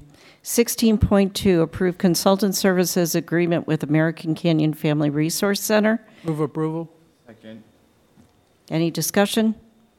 Yeah, I, I you- brought this up when it got approved a year ago, and um, so this is for somebody to work in the Career Center, working on resumes and doing career workshops, and I brought up at that time that that's the work of a counselor, um, and I was wondering why we didn't, weren't hiring a half-time counselor, full-time counselor for that position. Um, And now it's a year later, and we're renewing it again, and I guess obviously, it's something that we think is important, that we're going to be, re- you know, we're renew- renewing it two years in a row. And so I guess I just want to make a statement more than anything that uh, it seems like that should be a, a regular college employee, um, somebody to work in the Career Center, helping students with career-related activities. I could be wrong, but I feel like I remember when you asked this last year that the reasoning behind it was because since this is a contract with a group rather than just with a single individual, we actually basically get more bang for our buck. Uh, Actually, it's a third more bang for, for, for a buck, because position, uh, as, as you're referring to, could, could cost anywhere from ninety-five thousand to about hundred sixty thousand. Uh, so that's a bang for a buck, and it's not necessarily a, a role for, for a counselor. I would disagree with that. Okay, I guess maybe for a high school counselor it is, because we have high school counselors working in our We, we, we career have, centers. oth- we, we have Services others are who are so much trained to, uh, to do that, uh, that sort of counseling for careers. This individual is primarily assigned to assisting us with our college affairs, with resume writing, uh, with making sure that, that the employers who are seeking um, students to, to work are actually found and, and, and, and referred, and also working with the internships, which has increased, um, you know, by, you know, by very, very, very And job many. fairs. Job fairs, of course. So- Has this always been a, a consultant in this role, or has it ever It been a college specialist. employee? A- Actually, it's been a specialist, so it's been a position that, that, that was classified position. Uh, Ed- Edward Bionis was the last person that held his position, uh, years ago, about six years ago or so. And so for a while, there was a gap in, in the services, and, uh, rationale for, for that, for not hiring the position was, it was, was economics. The funding wasn't available. And as we assess things a bit more, we, we started to focus on those services that were more specific and more particular to the needs of our students. And so, and, and so exposing our students to jobs and to opportunities, to, you know, for, them to work, uh, and prepare them for those jobs with, with, with resume writing and, and things of that nature. And now internships are a big thing. So we're focused primarily in those areas, because that's what our students are, are, are, are asking for, and that's what they're needing. So it used to be a classified person? That's correct. Okay. So are we basically saving money because we're not paying benefits? You got the benefits, you, you, you- I mean, you get the vacation, you got the sick leave, you got the insurance, all that kind of stuff, yes. Okay. All right. I guess, yeah, I mean, I'm going to abstain because I still feel like it should, you know, it's a, it's a valuable position. I think it should, it worth, But I think you it need to should be an realize employee. that, but you need to realize that those of us who are, who are student affairs have more knowledge of what the needs are of our students. And so unless, unless you're, uh, you're here every day and, and, and see the surveys and see information, we're the ones that make, that make the determination, and we believe we, we, we make it very soundly. Yeah. I think that they're, uh, I guess I'm saying I agree with you that it has so much value that I think it should be a permanent position. Kind of like what we were talking about with temporary positions that are kind of year to year and you don't know if they're going to continue. I think it has so much value that I guess I just would like to see it be a permanent position. That's all I'm saying. It's just, Duly noted. So Oscar is uh, consider, so Oscar has submitted this to us, and this is his recommendation. Um, So we Call- have a call the motion and a question. second. And we need those to be spoken out loud Oh, I'm so that they can be captured in Um, the So transcript. we, we, Iverson moved, and, Iverson seconded, and I oh, made the motion. Baldini, Iverson. Okay, thank you. All right. And we'll vote. Online voting is available now. I would yes. Thank you. All right, we'll move on to 16.3. Motion carries. We have one abstention, Martinson. Okay. Sorry, excuse me. That's okay, sorry, I moved too fast. I was kind of getting in a hurry here. Um, 16.3, fee adjustments on full-cost child development center program. Motion to approve, please. Move for approval. Second. That was Iverson moved and Baker second. Any discussion? I just, I pulled it. I was, I- don't know what the fees were before, so how much they're jumping, but I guess I was just looking at the description of the item and it says they're being adjusted to be more in line with market value. So we all know like how expensive daycare is, and so I'm just wondering, kind of when we talked about the housing, is the goal affordability? Is it profit? I'm just wondering with this daycare, um, you know, if the goal is to, to make money off of it, or if it's just to provide affordable daycare for employees and students, and so just was wondering about the increase in the fees. So I think it's getting a bit in the weeds, but Dean Shabodi, you'll uh, clarify that information. Will. Um, so first, um, you don't know this about me, but I would never try to make money off of children and families. but I understand your caution and concern. So we are actually below market value for the area for similar care. Even with this increase, we are still below um, the couple of other programs that offer similar care. The the the kind of net change is about a dollar per day. And we also made two other changes. So you'll notice on your, the form that you have, it says Monday, Wednesday, or Tuesday, Thursday, or Monday, Tuesday, Wednesday, Thursday, or Monday through Friday. And that is to match our course offering schedule. And that will make it easier for us to staff the program. One of the things right now is parents might choose Monday, Tuesday, Wednesday. Well, what happens when a family does that is it prevents when you're full or close to full or it changes your staffing, it prevents a family from coming on Tuesdays and Thursdays if someone's coming Monday, Tuesday, Wednesday. So, and we compared ourselves actually to um, a couple other large programs in the community, and that is the same type of schedule that they offer for families. We also changed the, um, you'll notice it says um, up to eight hours or over eight hours. That used to be up to nine or over nine. And we changed it to actually match the other centers in the area. So basically, the net is where you see $1,000. It went up from like 950 to 1,000. Uh, the other programs in the community charge closer to 1,200.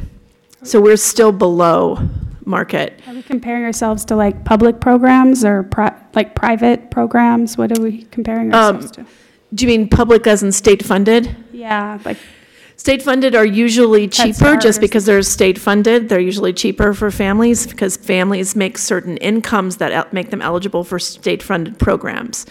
The, um, so it's, it's more comparable to private um, programs, which are, can be profit or nonprofit, and often that's usually um, an administrative kind of thing and a legality thing more than a, I'm making a lot of money doing this if it's profit.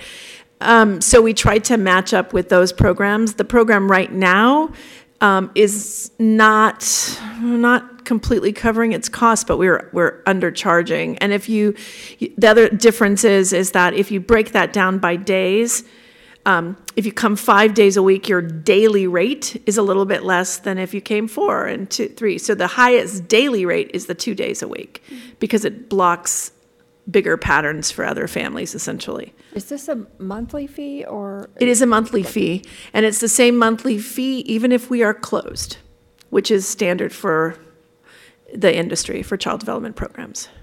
Thank you. You're welcome. All right, let's vote.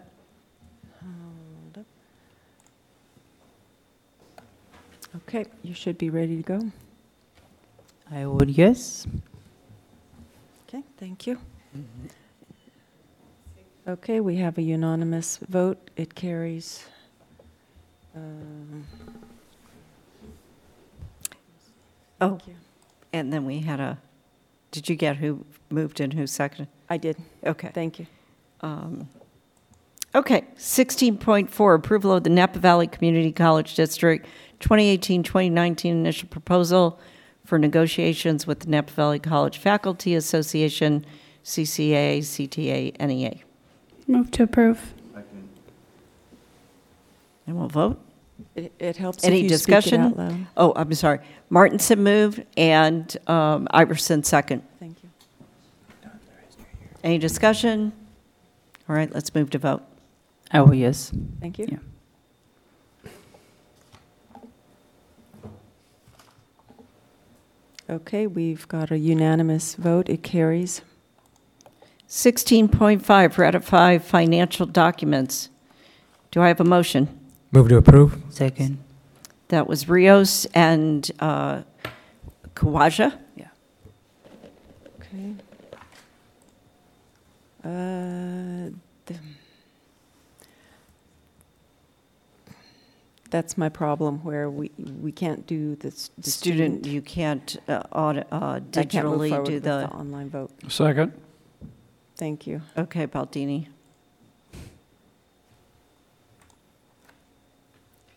Any discussion? All right, we'll vote. Yes. Thank you. So I want to clarify, I want to fix that because we do want to give Josefa the opportunity I to spoke make to- motions in second. Yes, I spoke to BoardDocs tonight. They're, they're uh, working on that fix.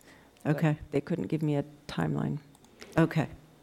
I was wondering also maybe if we could have him say his vote out loud first, since it's advisory, because now with online voting, we don't even know how he votes, and it's advisory, so we're not getting the benefit of that, so anyway. Okay. 16.6, 2018-2019 tentative budget. Move approval. Second. It was Baldini and uh, Segura. Okay, thank you. I mean, if you'd like to. Do you really want to? Any, I, I any just haven't discussion or included. comments? I didn't include the two hundred and forty dollars, so I just thought we might want to talk about that. It's sixteen dollars and eighty cents. I think we're ready to vote. Are we, okay. Ready to go.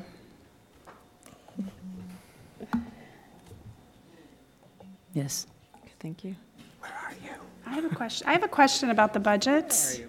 Uh, We just voted. This is, see, this is what's wrong with our meetings being this late. This is the tentative budget, we're not talking about I it. asked if there was any discussion, so I'm sorry. Did you read it? It's not like I We didn't went ask through it- for we- We even went discussion. through it in our audit committee. I can't believe you don't have questions about it, trustee Iverson. I went through it because I sat on the audit committee and I was golden. Except for the two hundred and forty. Okay, 16.7, approval of I special. didn't- I priv- never voted. I haven't, my vote hasn't come up yet. Oh, oh I don't see why. I see the little thingy waiting for you. You need to go back to Okay, hold on. the main agenda. There it is. If you'd like to vote verbally, I can mark it. I got it. Okay, thank you. That is unanimous. Oh. She always Okay. does. Oops, here we go. Oh, Thank you. What, what is she doing? I'm waiting for her to tell me what the vote was. Oh, that was unanimous. It carries. Okay. Okay, sorry. All right, 16.7, approval of special privileges for non-resident tuition. Move approval. Who said that?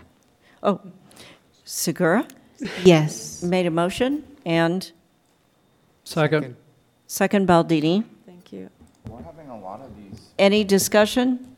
I just, is this like, I feel like we're having, this is reoccurring. This is his third. It is. And, and, and we can go up to four times if, if, if the board chooses, but, uh, but this will probably be the, the last time for this individual. Thank you. Any other discussion? Yes. Thank you. All right, we'll go ahead and vote.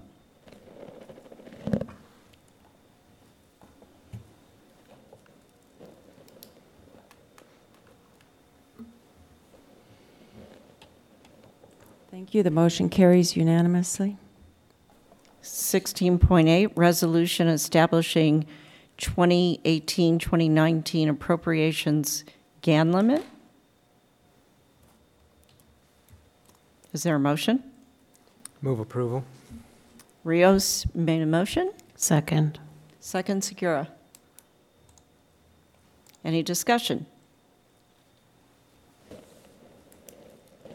All right, we shall vote. Online voting is open. Yes. Thank you. Motion carries unanimous. Thank you. 16.9, Proposition 30, Education Protection Account Spending Plan. Do I have a motion? Move approval. Baldini made a motion, Second. second Iverson. I just have a question. Any discussion? Yeah, just a question. I thought, when is this sunsetting? I thought this was sunsetting. Certain elements of it were extended um, a few years back. Um, So the uh, increase in sales tax sunset, but certain elements of it do continue, um, continued uh, uh, in the 17-18 year and will also continue into 18-19.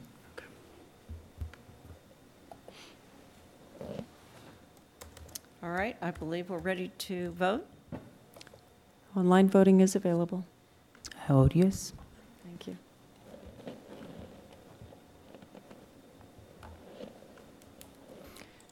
The motion, I mean, um, carries unanimous. Thank you. 16.10, five-year capital outlay construction plan and district order of priority. Um, Can I have a motion and a second, and then I think we probably will approval. have. Second. Okay, Baldini and Baker. Okay. And then I believe, Bob, you do want to tell us some things on this one, or not? Not really, no. Okay. All right. Just to, just to say that it is, it is in line with what you saw earlier tonight, the overall project plan. And just Okay. keep in mind, this is only what would be accomplished during a five-year period. So there are projects on the overall list that fall outside of this time frame. Okay. Any Thank you, discussion? Diana. I'm sorry. Oh, good night, Diana. Good night, Diana. Trying to sneak you out. So is it either, either or locally funded or future project or both? Like, because locally, so right away, we're assuming we're gonna, we're relying on the bond to cover all these? Well, we would rely on some local funding source. You know, so for example, if we're talking about the viticulture lab and replacing the ag lab, that's local funding the idea is that that would be coming from the NVC Foundation um, fundraising. Or if trustees write checks to. Or if tru- that's right. Projects. Sixteen dollars. That's what that, If we have it, we could give it. I would have liked to have seen the gymnasium and fields on there. Well, the gym is on here. Um, It's number 11, Building 600. Does that include the fields? It does not include the fields. The fields, this capital outlay construction plan is for buildings, so the fields wouldn't be included in this. Find that through a private partner, donor. We could, yes. But I guess what I'm saying is that this isn't something, the field improvements aren't something that we would include in this um, uh, information that we send to the state.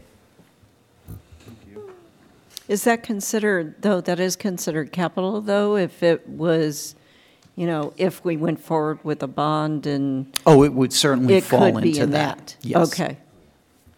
All right, thank you. Um, Okay, so any further discussion on that? If not, we'll get ready to vote.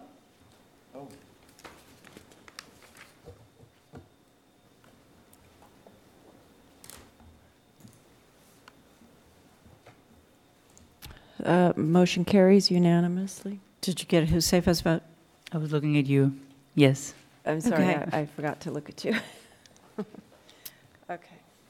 16.11, Memorandum of Understanding with Mentis and Napa Valley College.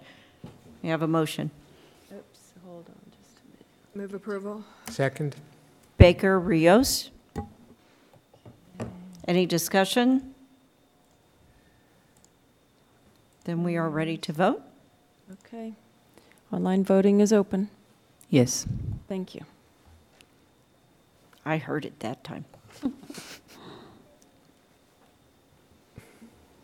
We're Is it waiting on for frozen up? trustee Iverson? I voted. I'm actually abstaining. Oh, I uh, see that, I'm sorry. So executive Director of Mentis. Okay. So the motion carries with one abstention, uh, trustee Iverson abstaining.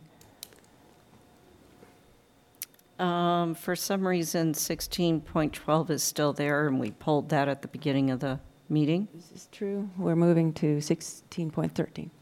So Okay. Is that going to come off the agenda? Uh, Yeah. It should have been removed. It should have been pulled. We'll note that it was removed during the Oh, okay. Yeah, in the minutes. Oh, okay. Okay, thank you. Good thing there was no public comment on that one. There almost was. Um, 16.13, Human Resources Document. Can I get a motion? Move for approval. Second. Uh, Iverson, Segura. Okay. Thank you. Ready, ready to vote? Yes, ready to Okay. vote. Thank you. Sorry, Yes. Thank you. I kind of fall asleep.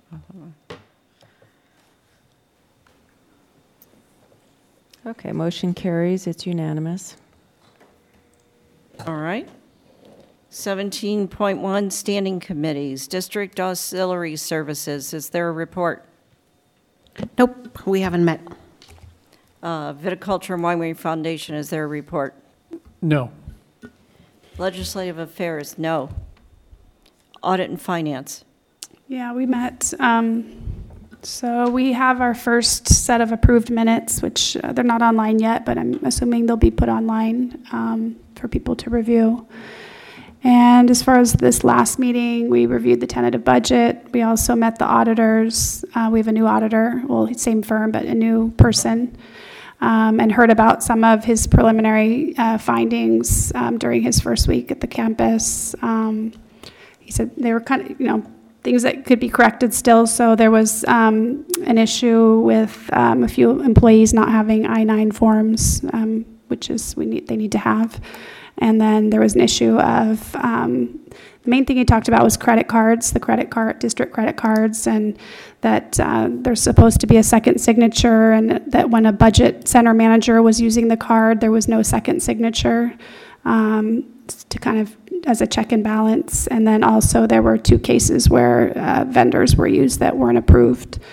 Um, And then we're still working on the subcommittee description, and we'll finalize that at our next audit meeting.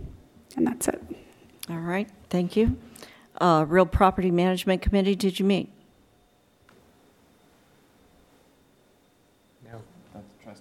Oh, Baldini? sleep over there, but I don't think there's any. No, what, what I wanted to point out is our, our student trustee here, three and four, had- his predecessor was in three and four.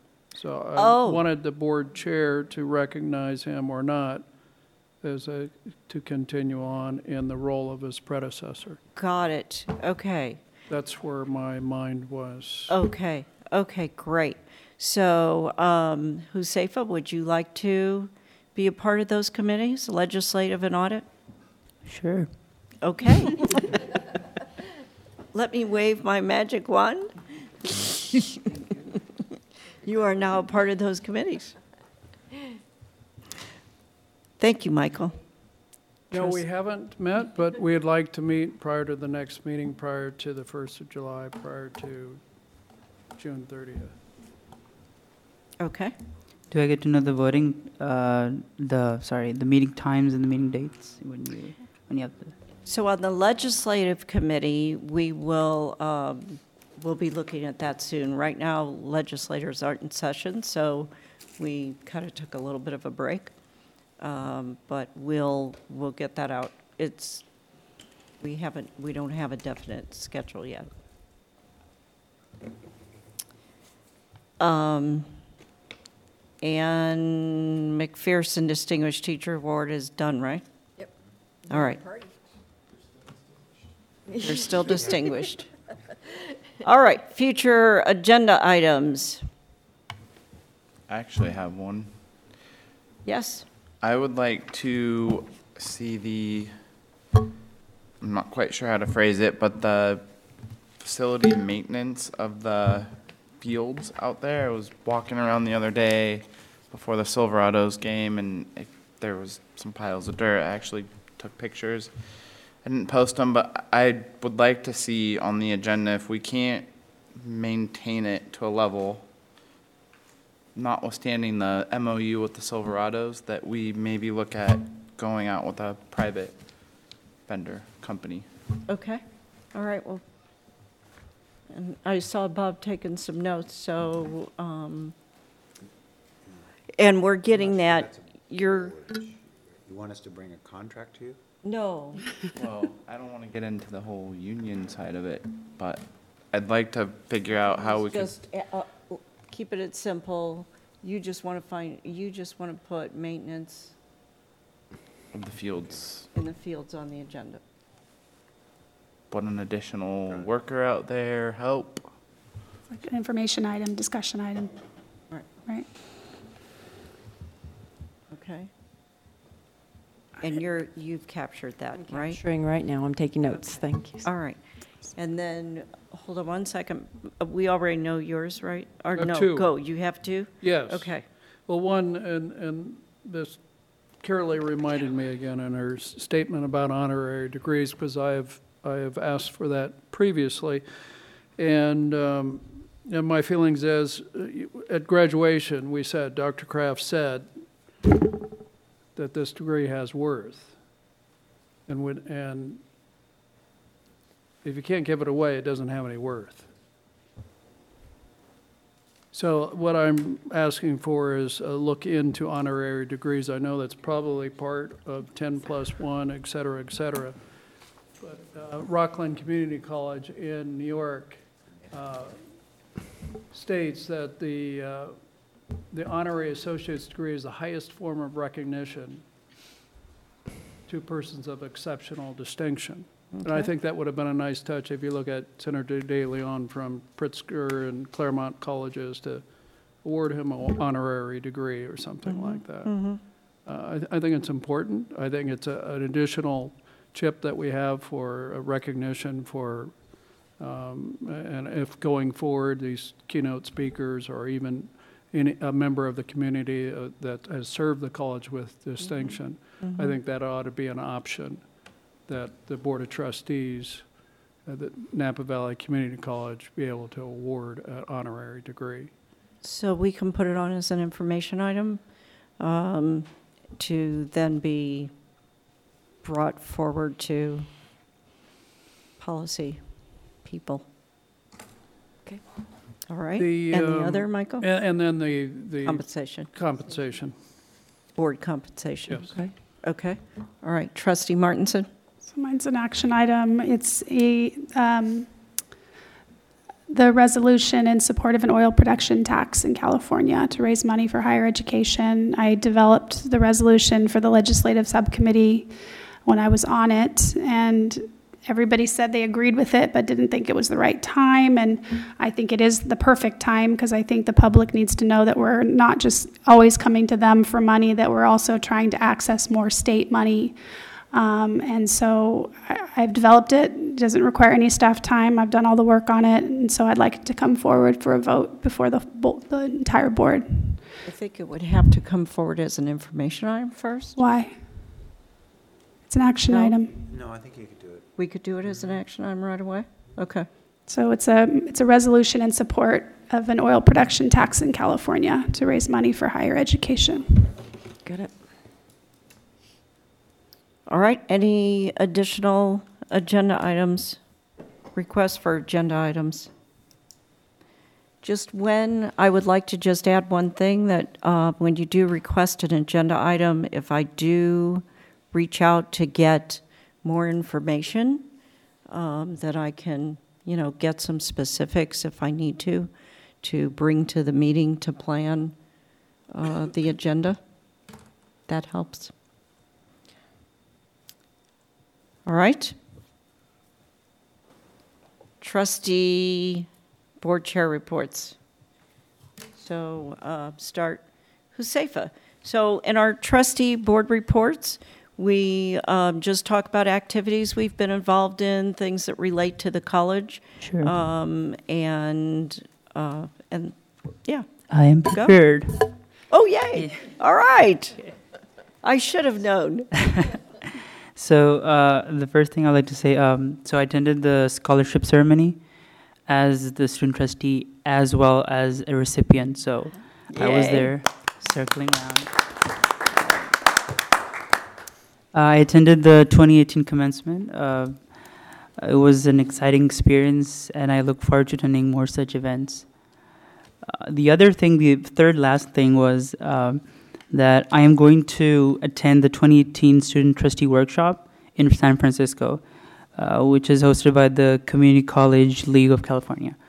So that is in August. So looking forward to that as well. All right, thank you. Is there anything else? No, thank welcome, you. Welcome aboard. Thank you. Trustee Baldini. Just grateful to be able to participate in the graduations. I'll be there at the Police Academy graduation on Saturday. Looking forward to it. And uh, I have other announcements later, so we'll just move it right along to Ms. Baker. Well, I went to the McPherson Award luncheon and the Trio Awards and the donor luncheon, uh, respiratory therapy penning and commencement. And then last week in VUSD, we had seven graduations. I went to all of them. We And I bring it up because we graduated 1,412 students, and many of them will be here in the coming years. Great. All right, thank you. Trustee Martinson. So I attended um, commencement like everybody else. Um, I did facilitate the audit and finance subcommittee meeting, and I went to the Upper Valley campus twice for lunch, which was fantastic. And um, and then just a brief comment. Just again, like considering how late it is and that we're rushing through action items toward the end of the board meeting, I just want to request that when the agenda is being developed, that we really try to only put items on that- that are action items or that will be uh, action items in the near future. Thank you. Trustee Rios. Well, I attended commencement and the pinning right before that. Um, I missed the uh, Finance and Audit Committee because I was at a uh, not graduation, but promotion for my youngest son from eighth grade. Um, Uh, That's it. Congratulations. Trustee Segura. The pinning, the nurse pinning, and awesome commencement. Congratulations for those who put it together and how everything was organized and, and it was pretty neat. Uh, attended the Latino Leaders Luncheon on the 8th. Was it the 8th? Mm-hmm. Sure, Um, that sounds right. Yeah, Friday. yeah. Oh, it was the 8th, you're right. It was the 8th. Mhm. Uh, Lisa and Maria made a really nice presentation on the college, and they covered the whole, the, the entire gamut. There was about 60 people, community leaders that, that were there and got to hear And the about wonderful. third of them were yeah, college. The wonderful things about the college. So And Villa Gomez? Is that it? That's it. Trustee Iverson.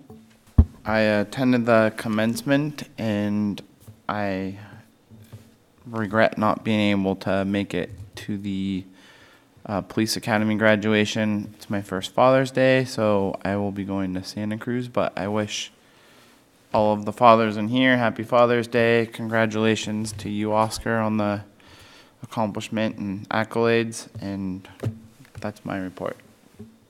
All right. I went to commencement, respiratory therapy pinning, psychiatric technician pinning, um, Latino leadership luncheon, which was about third in attendance, were from the college. It was great to see all the support. Um, I was, uh, we had a workforce board retreat and um, spent some time with one of the other members, a man named Tony Castile, who later then got in touch with Diana through Bruce Wilson. And I think they're working out an MOU about doing apprenticeship stuff, maybe right here at campus. So once the email started getting a little, because Bruce kept copying me, and, and then I saw uh, an MOU and I went, like this. I don't want to look at that, so take me off of this uh, this email chain. But it's you know going to be coming to us, and it's awesome, exciting stuff. Uh, meeting with the Napa Housing Coalition, Trustee Iverson and Ron and I, and Oscar, and Bob, and um, did a presentation with Sherry Tennyson at the American Canyon Kiwanis. And then this morning, I also did um, sort of a, a similar presentation to the American Canyon Government Affairs Committee. Went to the donor lunch, the scholarship ceremony. That's, um, that's it. I think you should wait till it actually hits 11. Only if we get to use your clock. 10:55 according to my phone. All right, so uh, is there any need for continuance of closed session? No? Okay. And announcement of future meetings, uh, July 12th, 2018 is our next regular meeting. Right. Did you want to add something to that? You look like you, No, we're, go- we're working, we're working on specials and stuff, but we Yeah. don't have them yet. and how many people are going to the police academy graduation? Let's see the hands. Yay. Okay, Are we going to leave the special meeting where it's at if we can't find a new time that agrees with everybody's schedule? Is that the plan? Um, The one that was proposed earlier, the Yeah. 29th, I, I don't think so. I don't think we're ready for that, right? No, we're not. It was, it was, we were looking, times were different then. We don't have the times yet, so we're Yeah, gonna have to do the. that's floor all. and all that. Yeah, yes, so let's, yes, and definitely make sure that when Catherine sends things out, that we respond to her, because I think that there's been some We, we couldn't schedule that, there weren't of enough hearing responses. back from her.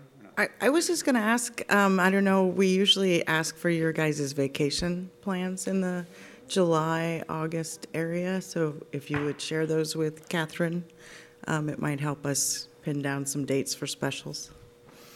And s- And specials are in order to be able to keep us on track to address the feasibility of the bond.